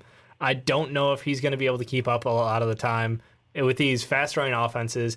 If you get on a breakaway, is he going to be lagging behind the everybody? I don't know. But for a couple of minutes, short here, short here, he'll be able to make an impact. Yeah, and and let's let's get to Ricky's favorite favorite topic here. We'll go we'll go to NBA draft trades because there's always trades happening. Whether it's the second round, first round, whether it's the 2K Celtics, Ricky, yeah, whether, this bitch. whether it's the Celtics trading for uh, Jimmy Butler, whether it's the Timberwolves trading for Jimmy Butler, whether it's Demarcus Cousins going somewhere, The Lakers trading for Jimmy Butler, whether it's everybody trading for Jimmy yeah, Butler. whether it's the Lakers trading everyone for J- J- J- Julio Okafor. What trade is going to happen? What's a big trade that you think might be able to happen here in the NBA draft? And we'll, we'll get off the draft topic after this. Here's one that piqued my interest. I don't know if it's necessarily going to happen, but I saw a headline while on Google, and it kind of just piqued my interest. Will the Nets try to trade back into the first round? What do they have to trade back in the first round? literally zero value. I, I don't know. I mean, Uh, Jarrett their team- Jack. Could they? The, the thing that I saw was I'm thinking, okay, could they try to trade with somebody who's in that pick range of, let's say, not even 21 to 30, let's say even like 26 to 30, maybe 25 to 30? Because that's the only range I could see them trading into. Just It to was get some value? It was just one thing I saw, and I was like, huh. Will would the Nets even try to work out a trade to get back into the draft because they are so frantic over shit? That was a bad move. Shit, that was a bad move. what were we thinking? And they're mean, not even out of it yet. Would I they mean, trade Thad Young? Would they trade Brook Lopez? I mean, Thad Young has value. yeah. I mean, it's it's tough to see who they would trade and who they would want to give up. I think I'd hold on to Brooke. I mean, that's just. I, I think Lopez is still a cornerstone of the franchise, and without him, you're truly just fucked. See, but then, but then you know, you can't be like, all right, we're going to tank mode because then you're just going to the tank mode for the Celtics because you don't have your pick. Exactly. Like, so I ah. think I think you go with Thad Young and you try to get somebody plus. It's it's uh, give me this like pick twenty seven plus this bench player you've got. Yeah, I, Like, I, that's I, their best bet. I just don't see it happening. I don't see them trading in. I don't see anyone wanting Thad It's Young. It's just a or- fucked franchise. Yeah, I just I think they're fucked. I think I think they're really fucked. I think they're fucked. I'm sure Brooklyn fans don't want to hear that, but I mean, You- You're fucked, yeah, you're Brooklyn. You're, fucked. Yep. Uh, yeah. I mean, I don't see Brooklyn trading in. I mean, uh, it's it's hard to predict trades. I mean, that's the hardest thing. A team that uh, uh, maybe wants to make a move is Sacramento, just because they're getting a new stadium. They want to get Cousins some help there. Maybe they move up and get a guy like Jaylen Brown, who you know is possibly not being talked into uh, the top five. I mean, eh, they're sitting at eight right now. Maybe they make a move. Maybe they package a guy like Rudy Gay into getting up, moving up there. but I at the mean, same time, they could just wait and have Buddy Hield drop in their lap and boom. See, but points, maybe they want that potential. I mean, I, am more thinking of guys that you know have a lot of potential that Yep. You know can possibly make that move and make that jump up. Because I mean, we've seen it before. Like people are just really like wanting and eager to make a move. I mean, That's true. I see Sacramento possibly doing that. I see the Bulls moving up just because they may make a, a move for Butler, so maybe they I move up to the five or the three. Yeah, I could see I could see Butler being involved with a move to get them up to the top of the boards. It's just a question of what way do they want to go with that. If you're giving up, you know, your star two, uh, what what are you going to do? What where is the upside in getting a guy who's ready to go in maybe three two years from now is when he's going to be you know really gathering what he's going to be in the NBA versus you have Jimmy who's prime. Who's going to be there for four more years? Uh, you know, good production. You've got him locked up under contract it's hard to see the Bulls trade Jimmy because of that contract the way it is. Mm-hmm. I, I just think that they won't be able to value it outright, and unless they truly pull the trigger and they're like, "Goodbye, Jimmy. Goodbye, Derrick. We're just going fresh. We're full tank." And we're gonna get some prospects out of this who are really gonna, you know, set us up for the future. Let me let me throw something out there. Would you, if you're the Bulls and you're trading Jimmy Butler and you're trading uh, Derrick Rose, and you're let's say they go to the Celtics, do you want the Celtics pick right now or do you want the Celtics pick for next year? Good question, you- and I don't know the answer to that. Do you want the potential of you know the Nets just completely flopping and you get the number one overall pick, or do you want that third pick where you're not getting a guy who's a, a- one of a, one of the guys who are for sure superstar like a Ben Simmons or Brandon Ingram? Now you're reaching for potential with a Chriss or uh, Jaylen Brown or Murray even. I, I I say if you're trading Jimmy, go for that next year pick and then get What? get as many picks this Here- year from the later Next, like next the year, 24 here's and the the follow 16. up question. What? Are we Okay. keeping the 14? Yeah.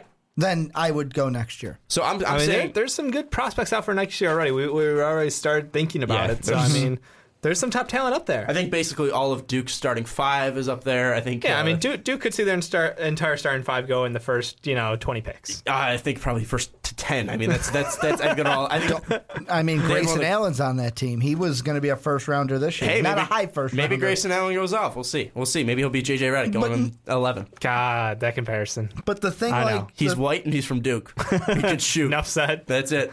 the thing with the Bulls, though, with the trade for Jimmy is if we're keeping the 14, then yes, I'll say, well, let's maybe take a pick next year. But I feel like Bulls fans, and I'm kind of hesitant to say that because of how bad this last season was. Mm-hmm. I don't think Fred Hoiberg can de like I'm not saying that we need to be top of the East next year, but I don't know how the front office and the coach are going to handle the fans if we have to go through a season worse Tank than mode? the one we just went through. Tank mode. uh, Hoiberg's totally fall guy. He's already had a poor I want him performing season. already. I'm not even so a Bulls you fan. I might want as him well gone for you see? guys. Like he is set to be a fall guy. Why not use him as that? Garpax is evil enough to do that. so, so why not just set him up for complete failure? Reload for you know the future because look, we, we know we're not going to get done with Derrick Well, Rose and Jimmy Butler, and the- the and it's it's consistency of health and Mm-hmm. it's overlapping issues of leadership. So look, we can go through, we can clear out pretty much the entire locker room I'm at this point. like, I'm not and ready- make sure we're ready to go in 2018, 2019. And at that point, you're dealing with post prime LeBron. You're dealing with that East Coast that is going to be empty. So we're basically just going to wait until LeBron retires. Believe in the plan. But I mean, no, I'm not, I'm, we're not creating any hashtags here. Pinky. But like, there's a part of me that's the best deal that I've seen, and do I think it's going to happen? No, but it's one of those things where it's like, so you're saying there's a chance, and it's all the talks with the Timberwolves because I think that Thibodeau may be crazy enough to go. You know what? I do like Jimmy. He's a star. I could build around Bulls aren't getting Wiggins. five and Wiggins. Wiggins is the They're key piece. Wiggins. Well, Wiggins is the Wiggins key piece Wiggins isn't moving. because uh, as a Bulls fan, I'm not giving up Jimmy for just the five. No, you And shouldn't. And that's a thing where it's Wiggins is. I want a player that I can still sell to my fan base, saying we are still relevant. Because if we go full tank mode and Dave's believing the plan, Oh, they're- they're Chicago's going to Chicago. riot, and it, we're just going to be under fire. Like it's just going to be this whole city up in flames. I said this No, in the I mean the Bulls have sucked before. For, it's going to be it's going to be worse than the post Jordan days. See, Really? Because the yeah. NBA literally imploded post Jordan. No one watched basketball post Jordan. So I'm gonna have to argue with Post that. LeBron See, could be the I- same thing. Post LeBron. I said- you're all believing in the play. I said you still have Steph Curry. I said this Yeah. in I said this uh, in, on the behind the pen this this uh, this past week uh, that you know if you look at the Chicago sports, you look at you look at the Bears and their their recent downfall. You know people people still show up. You look at the Cubs, people still show up. You Oh, look at the White Sox and you look at the Blackhawks, people weren't showing up. And I feel like the Bulls would be the same way because you don't have someone who could sell and you don't have that that history that I like 'cause cheap there's no tickets though. yeah, there's no It's a win for me. There's no Jordan anymore. The- you know, there's no Jordan effect. There's no Rose effect. They're gonna have a bad taste in their mouth. and People are gonna show up. But I mean, shit. Even when the Sox were winning, no one showed up, so it doesn't really matter Sure. to them. The Blackhawks have totally, you know, conquered Taken the over the NHL city. in the last five years, and they've taken over the and, city. and the city is just all in on them. So, But they, I don't they think had it- that dark period where they weren't even on TV. Well, look, hockey sucks on TV for like Well, that- the- not- for like literally decades. that was no one before wants to HD. watch that. well, yeah. okay, it depends on where you're looking So- at because I mean, for the finals, they were looking at which regions were the top rated, and it was like Detroit. Well, why Detroit? Because 20 years ago they were a good team. Why does Chicago rule in basketball ratings? Because Jordan 20 years ago got us all involved. Good point. Let's let let's get off let's get off the Chicago talk. Let's play a quick game of buy or sell. Will a top five pick be traded this NBA draft? Buy or sell? We're on ESPN now. Buy or Buy sell. Yes, okay, do it. cool. I'm selling. Well, you're selling it. I'm selling. gonna? I, I don't think. I think there's a lot of people who want to make those moves, but nobody's going to pull the trigger on draft day. Ricky. Yes, yes. A top five pick will get traded. So you're buying. So you're buying. yeah, I'm looking at the Celtics. the game is buy or sell, not yes, yes. All right. So the Celtics are going to trade. uh, They're trade. trading their pick. Uh, let's go into uh, top ten. Do you think that? Or let's let's do this. Will Jahlil Okafor be traded this draft day? Buy or sell? I'm gonna sell. I'm gonna go. Nerlens gets traded. I'm going to agree with you on this one. Sadly, I'm selling That, Nerlens. that was my second question about Nerlens. Will Jimmy Butler get traded? by or sell? Will Jimmy Butler? Butler get will not be traded. I'm selling. I'm gonna sell that one. Who's too. who's the third? Who's who are Celtics trading for then? the Celtics? They're not gonna trade for Jimmy K. Love. They're trading for K Love then. K All right. Love is the savior of the Celtics. Ooh, Will that's hard pill to will swallow. K Love will the K Love to Boston, the Boston third pick overall going to New York, and then Carmelo going to Cleveland happen? Will that No. tr- travesty happen? No. I'm sure Bill selling it. Simmons is rolling over in his grave right now. He's not dead. uh, yeah. In Rest in his peace, Bill. ESPN grave. Rest in peace. Uh, one final question here. Ricky brought this one up. Buy or sell K Love to Los Angeles Clippers and Blake going to Cleveland? I It's a genius move. it. I would love to buy it. Buy Fuck or it, sell? buy. I'm buying. it. I'm buying as well. I think it. I think it's a win-win. Uh, except for the fact that it's not going to happen. no, it won't. But buying it. After an hour and 15 minutes, we are finally done with draft topics. Or are we? Guy.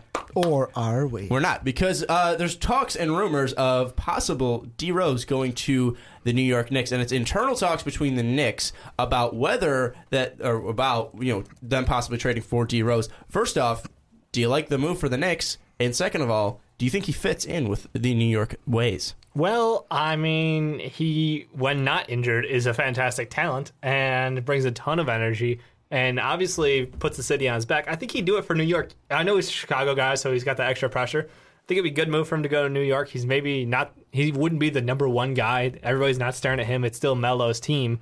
He's just there to help this team and he would be a huge push because now it gives them that reliable point guard, reliable in air quotes, uh, to get them to the next level in the playoffs. Think about it. You give them a dangerous point who who is a fantastic shot maker. He can still he's still capable of getting into the lane and scoring. Help out with that stretch triangle offense. You got Porzingis, you got Melo, now you got a Rose out there. I think it would be a good fit. I just I, I have to wonder about the injury concerns and where that value is going to be at. It's an interesting. This is a whole interesting move for the Knicks because the first thing I think of is, like you said, Dave. Does Derrick Rose even fit in with this team? They already have Melo, and that's the first thing I think of. Can he fit in with Carmelo Anthony? Yeah. And I look at this team already. You already have two pieces in Melo and, And Porzingis. God. Yep. And I, I kind of look over and think, look at when Der- Derrick Rose is not getting back to MVP level. No. But look at that team that when he won the MVP. Porzingis could be that big man, kind of like Joakim Noah, for him to play off of. And then Carmelo Anthony could be like a, I know Jimmy wasn't there at the time, but maybe like a Luol Deng from the outside. But it would be Anthony taking That is- more of the control That's over a, Derrick that's Rose. a horrible Stretch. comparison. Okay, so Porzingis, who can stretch the floor, is like Joakim Noah, who's one of the best. Who, No, no, who no, no, then no. was I'm, one of the I'm best just defensive saying, players. No, And we're no, shooters. No, Yeah. no. I'm just saying it's it's a same kind of a fit where We're they saying have it's a big- stretch. they have a I'm big man there. there. They have a big man there that the team can rely on. They have an outside guy that the team can rely on. Derrick Rose can fit. Well, it, it's there just because you're you have a guy who's tall, you have a guy who's kind of tall, and you have Derrick Rose, so it kind of fits. That's that's why I was saying it's a stretch. Wow. I Wow, mean, that's truly asshole. Looking at looking at Derrick Rose, I mean, first off, I don't think I think he's done. I think his career's over. I mean, I think he still has a few Look, at- years look at the last in the three right- months of the season. I how the hell he's can got he stay years healthy? left. He how was, can he, he stay was healthy? putting up like 20 points a night. Are you going to bet that he's going to stay healthy? Six assists. Are Come you, on. are you going to bet that he's going to stay healthy? No, but Driving even to the partially he's- healthy, his knee's not gonna go Rose out again? is better than a lot of point guards in this league today. I, I Would you take Derrick Rose or Jerian Grant? well Jerian Grant because he's from Notre Dame? Wow. I'm kidding. You ran I right into take that a fucking I take Derrick Rose. I take Derrick Rose. How, how about right now? How about you go right back now, to uh, Linsanity? Huh? I would take I would take Jeremy Lin over Derrick Rose. Right I would take Derrick I would Rose take over I would take Jeremy Yeah. Lin just because of Jeremy Lin's.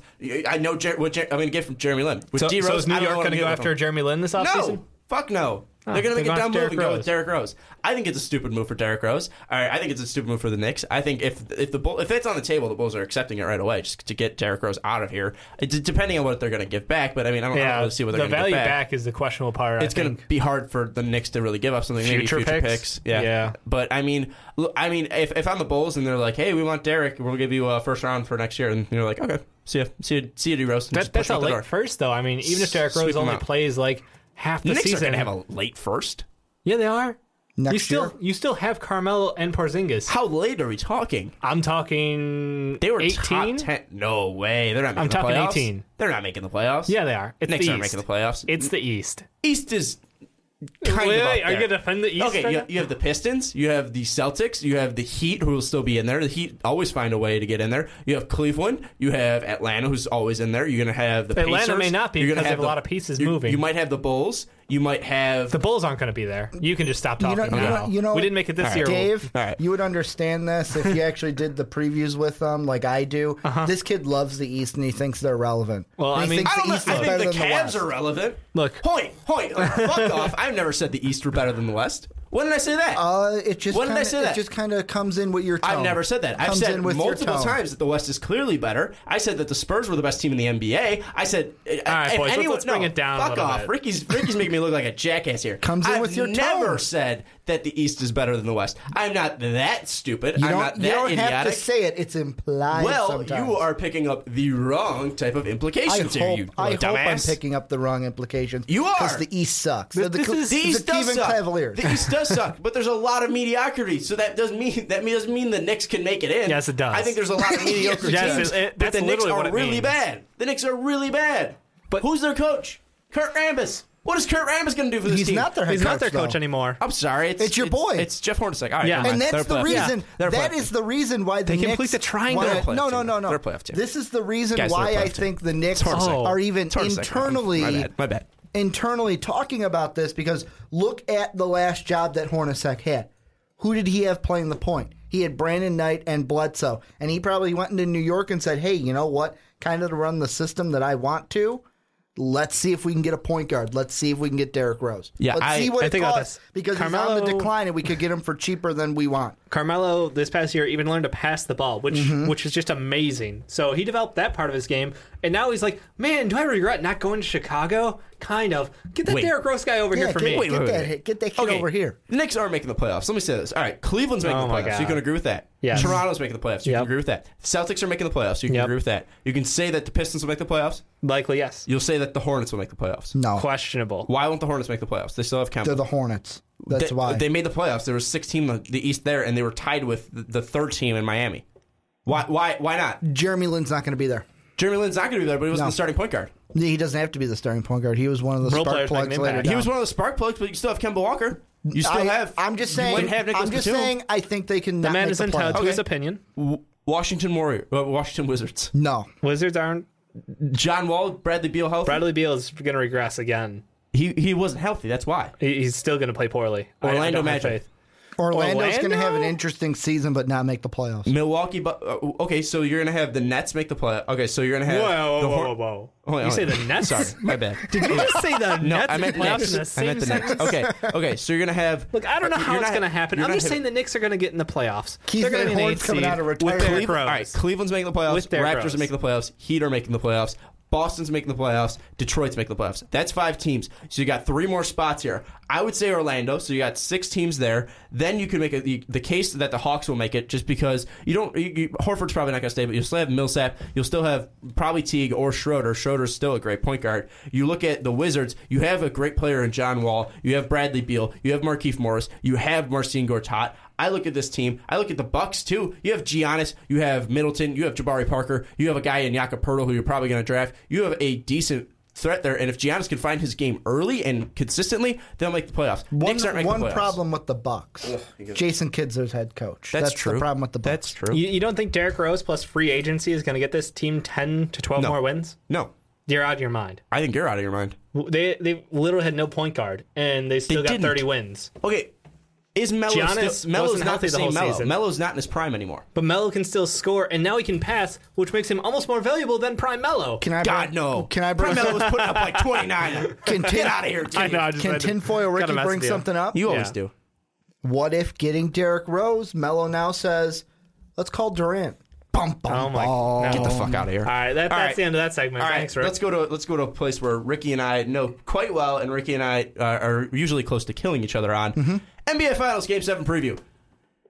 Let's go into it, Dave. What's your prediction? Because we, we know our predictions. Ricky's got the Warriors Guys by hyped. twelve. I have the He, the Cavs he, by he seven. likes to get hyped over this Uh, and get it- angry. it's gonna be it's gonna be the Cavs. Look, they're they're on a heater right now, and as much as I hate Draymond Green, the Warriors team is good, So- but it's just not falling for I got, him. I got two questions. Draymond for you hasn't then. been great. So you're saying that the Warriors are going to lose two at home for the first time this playoffs and win and lose three games back to back to back for the first time under Steve Kerr? And you're Yes. also saying that a team is Uh, going to finally come back from three, down three one to win a, a finals. yes, Records are meant to be broken, Ricky. and I'm That's also exactly saying that what Kevin Love James still said. hasn't lost a game starting at home. I mean, I just it hasn't happened. It's a thing. It doesn't mean it's valuable. It's just a it's just a stat. Look, you can make up as many stats as you want. I, I wear Wait, rings say on that, Tuesdays. say that one again. Kevin Love, as a starter, hasn't lost a playoff game at home. Okay. I was going to say, I thought you said LeBron face. James at first. But No, I mean, your face. no. I, to stats me, are just my stats, whole and you can make up as many as you want, Ricky. my whole thing coming in this, and it has nothing to do with the stats. It's really? game Because seven. you, wait, you wait. list off like six of them right there. Just let me fucking talk. Uh huh. It's game Really? seven. Wait, now I this get is what do like this. doing the NBA fucking previews with is. It's coming into game seven, coming back Oh. into the Oracle. I think this Warrior team is going to turn it on. Harrison and Barnes is get hot. Harrison Barnes is suddenly going to be able to shoot They're- the ball within the vicinity of a See, basket. They're going to feel it. They're going to feel it. this Draymond game. Green's going to show up And and not gonna, get baited. I'm not saying they're going to blow them Okay. out, but it's going to be a close so, Warrior so win. Bogut is out and there won't be there to hasn't been a the rim. close game this whole series, though. Yeah, Bogut's Bogut won't be able Close throughout, but then it ends like uh, what I said in the preview 11. 10, 11 points. Bogut won't be there to protect the rim. Tristan Thompson's going to have a field day. Yeah, they're- okay, this Iguodala's Hey, probably not going to be able to play. They're going to have to Iguodala- make adjustments. Yeah, It's okay. fucking Who- like what any- adjustments are they going to make? Who's going to cover LeBron James? Iguodala is the biggest Iggy thing. doesn't have a goddamn back anymore.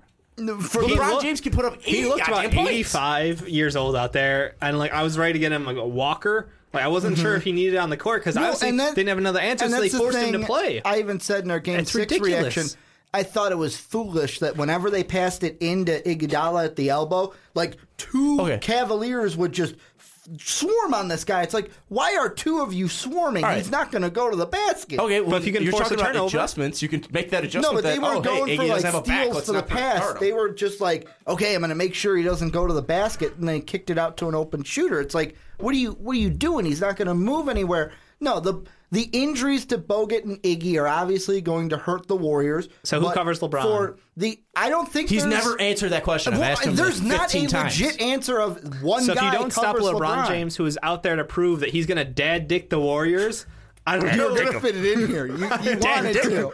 I don't know what you're gonna do. I honestly, he just dropped 41 on you back-to-back games. He puts up almost triple doubles and just absolutely proves he's the best player in the league right now. Outrageous levels over Steph Curry. Steph Curry on the ground looking up, being like, "Uh, shit, that wasn't a foul. How come I'm not getting foul calls? Oh yeah, that's right, because he's LeBron James. He's better than you. 18 straight points for the Cavs. He LeBron contributed James to. and the Yep.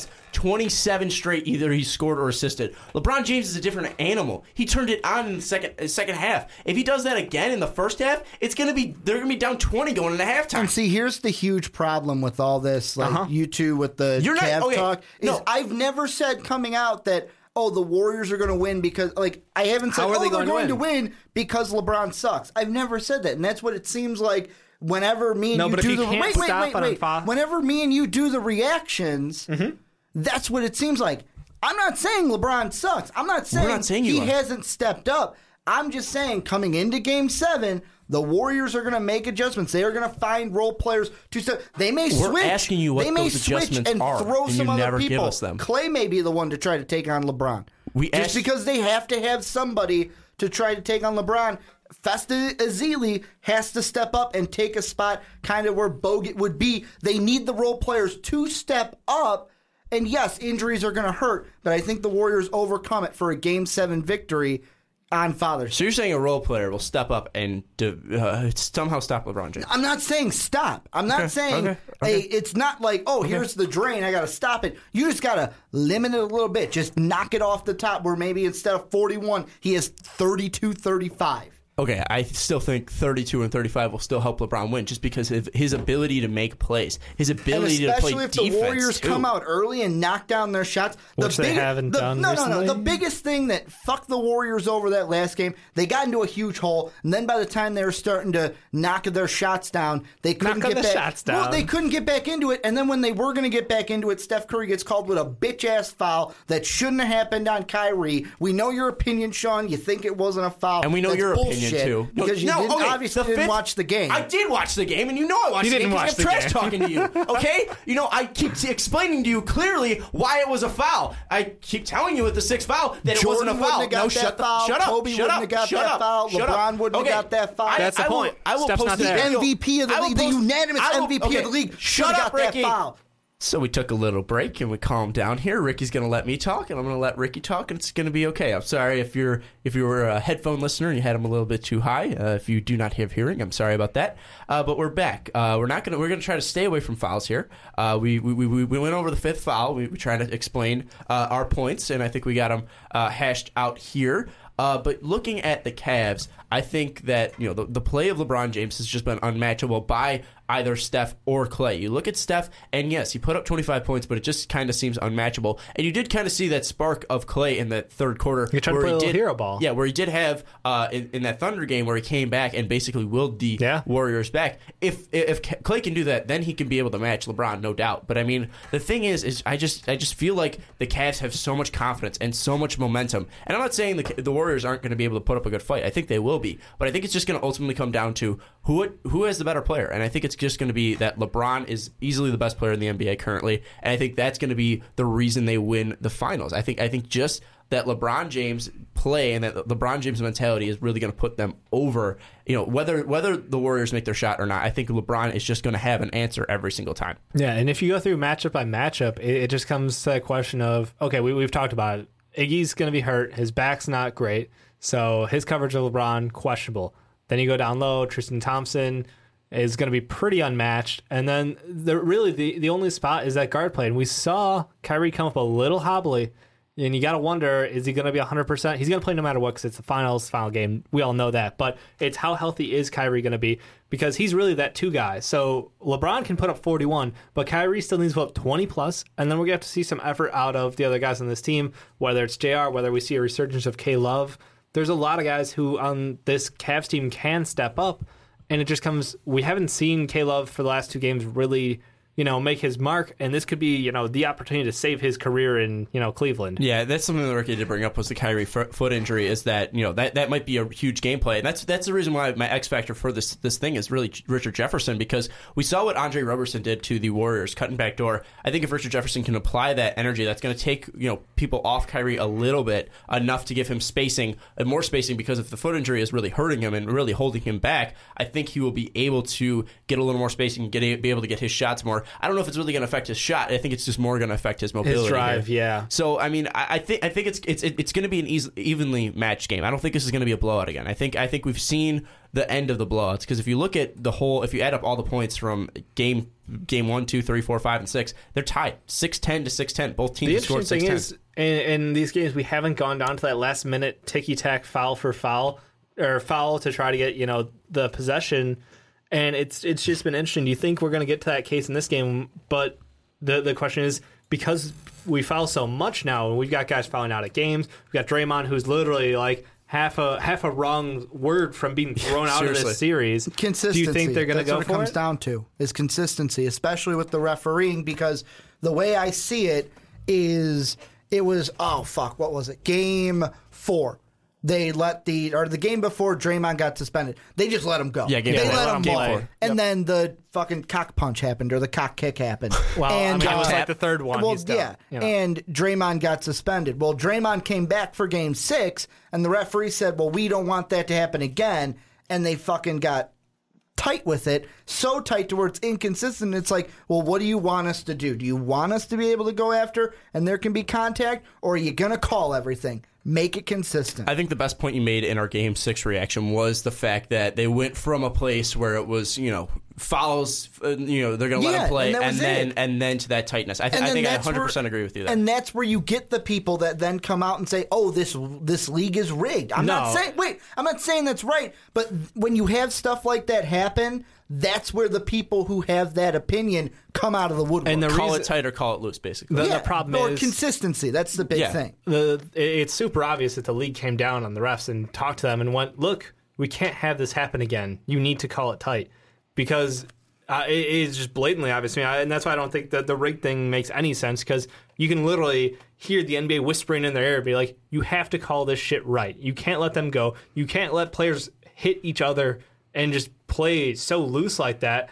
It's not the image of the game. It's not how we want to have this series decided by these horrible fouls, whether they're called or not. We need to just call everything. Just Mm-hmm. Here's- call everything. Here's the follow up I'm going to have to that though, and I'm Okay. not saying I'm not saying that the league is rigged.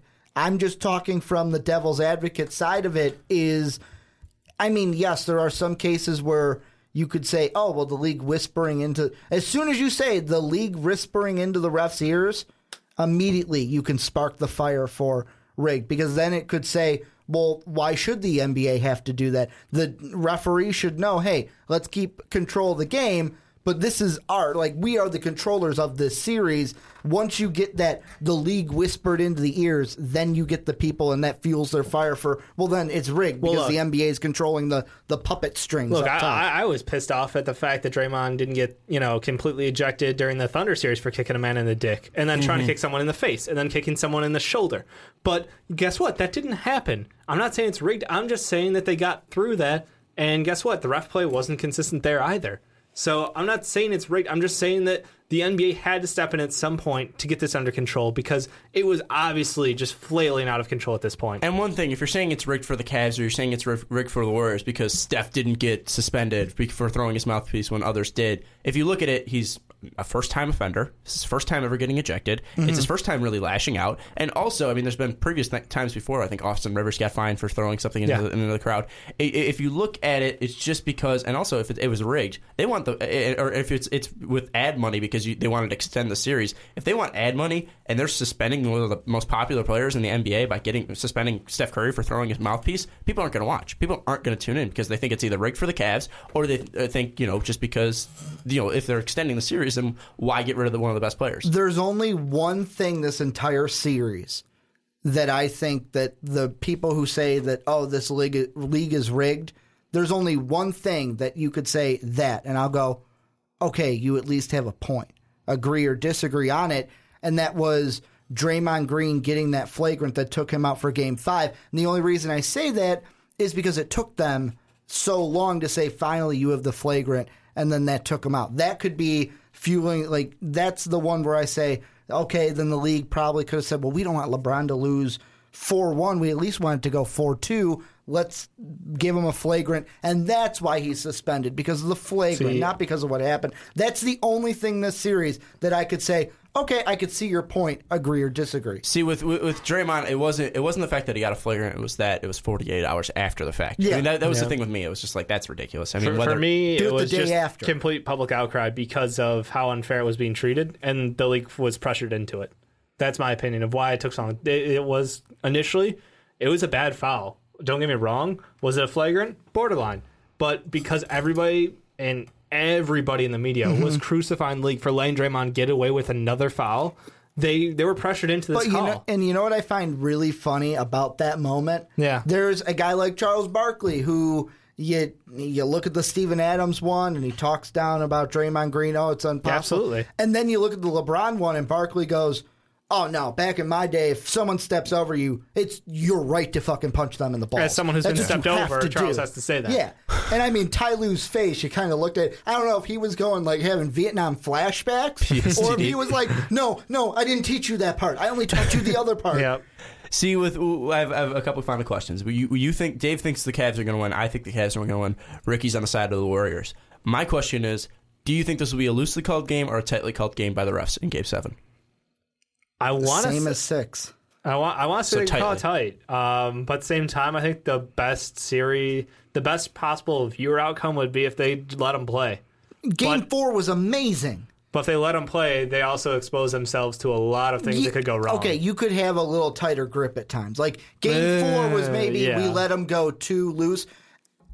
I, I want to say a lot game. of it's gonna come down to the players and how they how they act. Because look, the refs can set the tone, Mm-hmm. but it's entirely on the players to know their limits. Do you think this th- this game will be tainted by foul calls? Do you think this will It like, could. foul calls will be I hope it's not, but it could. tainted? Do you, do you think it will happen though?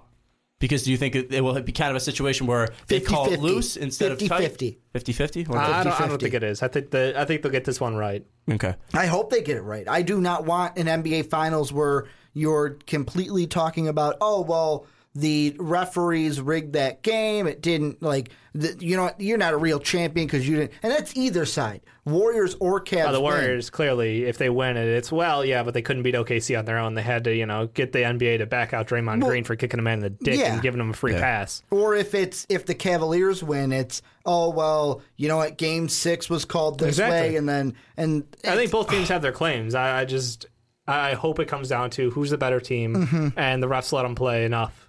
Do you think it will be a close game? Because we've seen only one game that was somewhat close, and that was the game that was 108-97. I or think it's going to be close throughout, but at the end, and because I'm picking the Warrior, I think it's going to be much like Game Four, close throughout, and then at the end, the Warriors go up to win by ten or eleven. I, I think that it's going to be close because they're going to get into that foul situation where they are just swiping. I know Mm-hmm. the I know the Warriors are a fantastic foul shooting team, which is the only concern there. But at the same time, if that's the best opportunity to keep you in the game, you got to take every chance you got. But I don't think it's going to get there. I think the I think the Cavs are going to walk away with it. Final question. No matter what, no matter who wins this game, who is the MVP? Does LeBron It's take LeBron. it? You think so? You, you can't have a performance like he's had in this playoffs without giving it to him.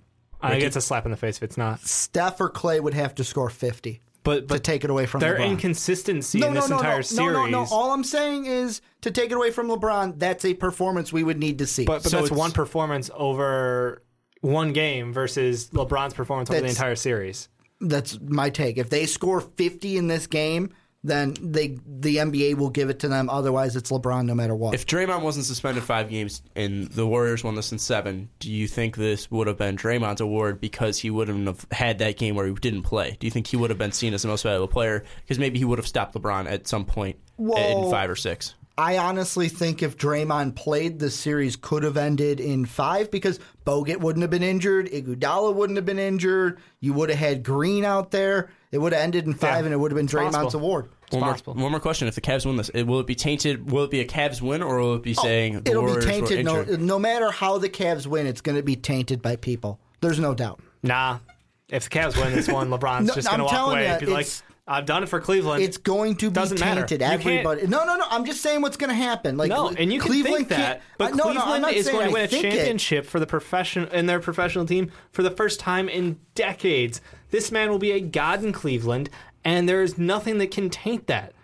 The, literally, the whole city is on your back at that point, and they love you, and there's nothing that will stop that. We live in the social media era, and this is going to be no matter how the Cavs win. If You they can be an angry 12 year old on your computer all I'm you just want, saying, but Cleveland going- will love this man, and no one cares we're it's going tainted to or not. we're going to look. Well, Cleveland's not going to care. I know there's going to be people outside that hate Cleveland that care, but I think it's going to be tainted if Cleveland wins. Should it be? Depends on how Game Seven goes, but it is will be tainted I if think Cleveland wins. I think he's just saying He's you just super salty. No, that I think, no, I, I actually you know? agree with him. I agree with him. Really? Just because Warriors Warrior fans would come out of the woodwork and say, "Well, we were injured. You know, Draymond should have been suspended. This game should have They're been just over going to bring up the Draymond suspension be- in Game Six. That's it. There's going to be people who I, I'll try just to go take back it. to you shouldn't have made it to the series at all because OKC beat you. Yeah, I think I think people will definitely try to taint it. Is what I'm, I'm trying to say. I, I see Ricky's point. I, I see your point. I, I think I think that LeBron won't care. LeBron won't give a shit. He won't, No. he won a championship for Cleveland. That, that will be the main story. But obviously, there will still be people, and maybe But- there will be people in the media who do s- say this will be different if Draymond was suspended. I'm going to ask Dave a question that I asked you in our finals preview, only because Bring you it. couldn't give your opinion. Let's say the Warriors win. Yep. But LeBron's the Finals MVP. Yeah, that's- do that- you, there's a good chance Do of that. you think LeBron? He's not going to say it publicly, but does he go home and when he lays down in bed next to his wife, goes smiles and goes, "Heh, "I showed him. I'm the MVP." No, I, I don't think he has that mentality at all. I think he knows he's a better player already. Now, I don't think that any award they give him at this point outside of a championship matters to him. I think that's his sole purpose is to win a championship for Cleveland, for his city. And he already knows he's better than Steph. There's nothing out there that's going to prove that. You know, whatever people have opinions on, people have opinions on. He's the better player. He knows it.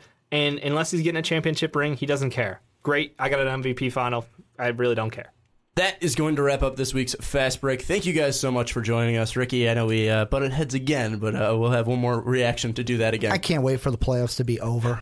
I agree with you. I can't wait for the playoffs to be over. And if LeBron wins this, maybe we'll, next week we'll have uh, the LeBron versus MJ discussion to make your blood boil a little bit more. No, the discussion's over I'm no just- matter what happens. Again, just poking the bear, man. What if he wins six championships, though?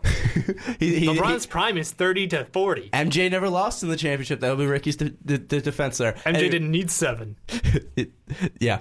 Anyways, it's going to wrap up this week's episode of the Fast Break. Thank you so much for listening. This has been a long one, a special one for the draft and the finals. Again, thank you so much for listening. If you are listening on SoundCloud, hit that like button and repost this to all your friends because you know, you know, mixed in with all those dope mixtapes, you're going to find the Fast Break. It's going to give you some sweet relief from those terrible mixtapes. And anyways, that's going to wrap it up. If you're listening on YouTube, thank you so much. Hit that like button. Don't forget to hit that subscribe button. Then thank you again for 2K. And if you do want to participate in the roast, comment on this video or tweet at us at Most Valuable Pod. You can tweet at us Most Valuable Pod. You can tweet at me at Chorbo. You can find Ricky on Twitter as well at Ricky Widmer. You can find Dave on Twitter at Dave underscore don't underscore tweet. And you can find us on Snapchat at Most Valuable Pod. You can find us on Facebook, MVP Sports Network, and you can find our Patreon page, patreon.com slash most valuable podcast. If you donate at least a dollar, you will get our monthly exclusive podcast for Patreon uh, Patreon patrons. Uh, and uh, the one for July is pretty fun. Mike, Brandon, and I did it, and uh, we'll tell you that Mike had some pretty good stories to go along with it. That's going to wrap it up for Ricky and Dave. I'm Sean Anderson, and we will see you next week. Thank you for listening to this MVP podcast. Follow us on Twitter at Most Valuable Pod for more great podcasts.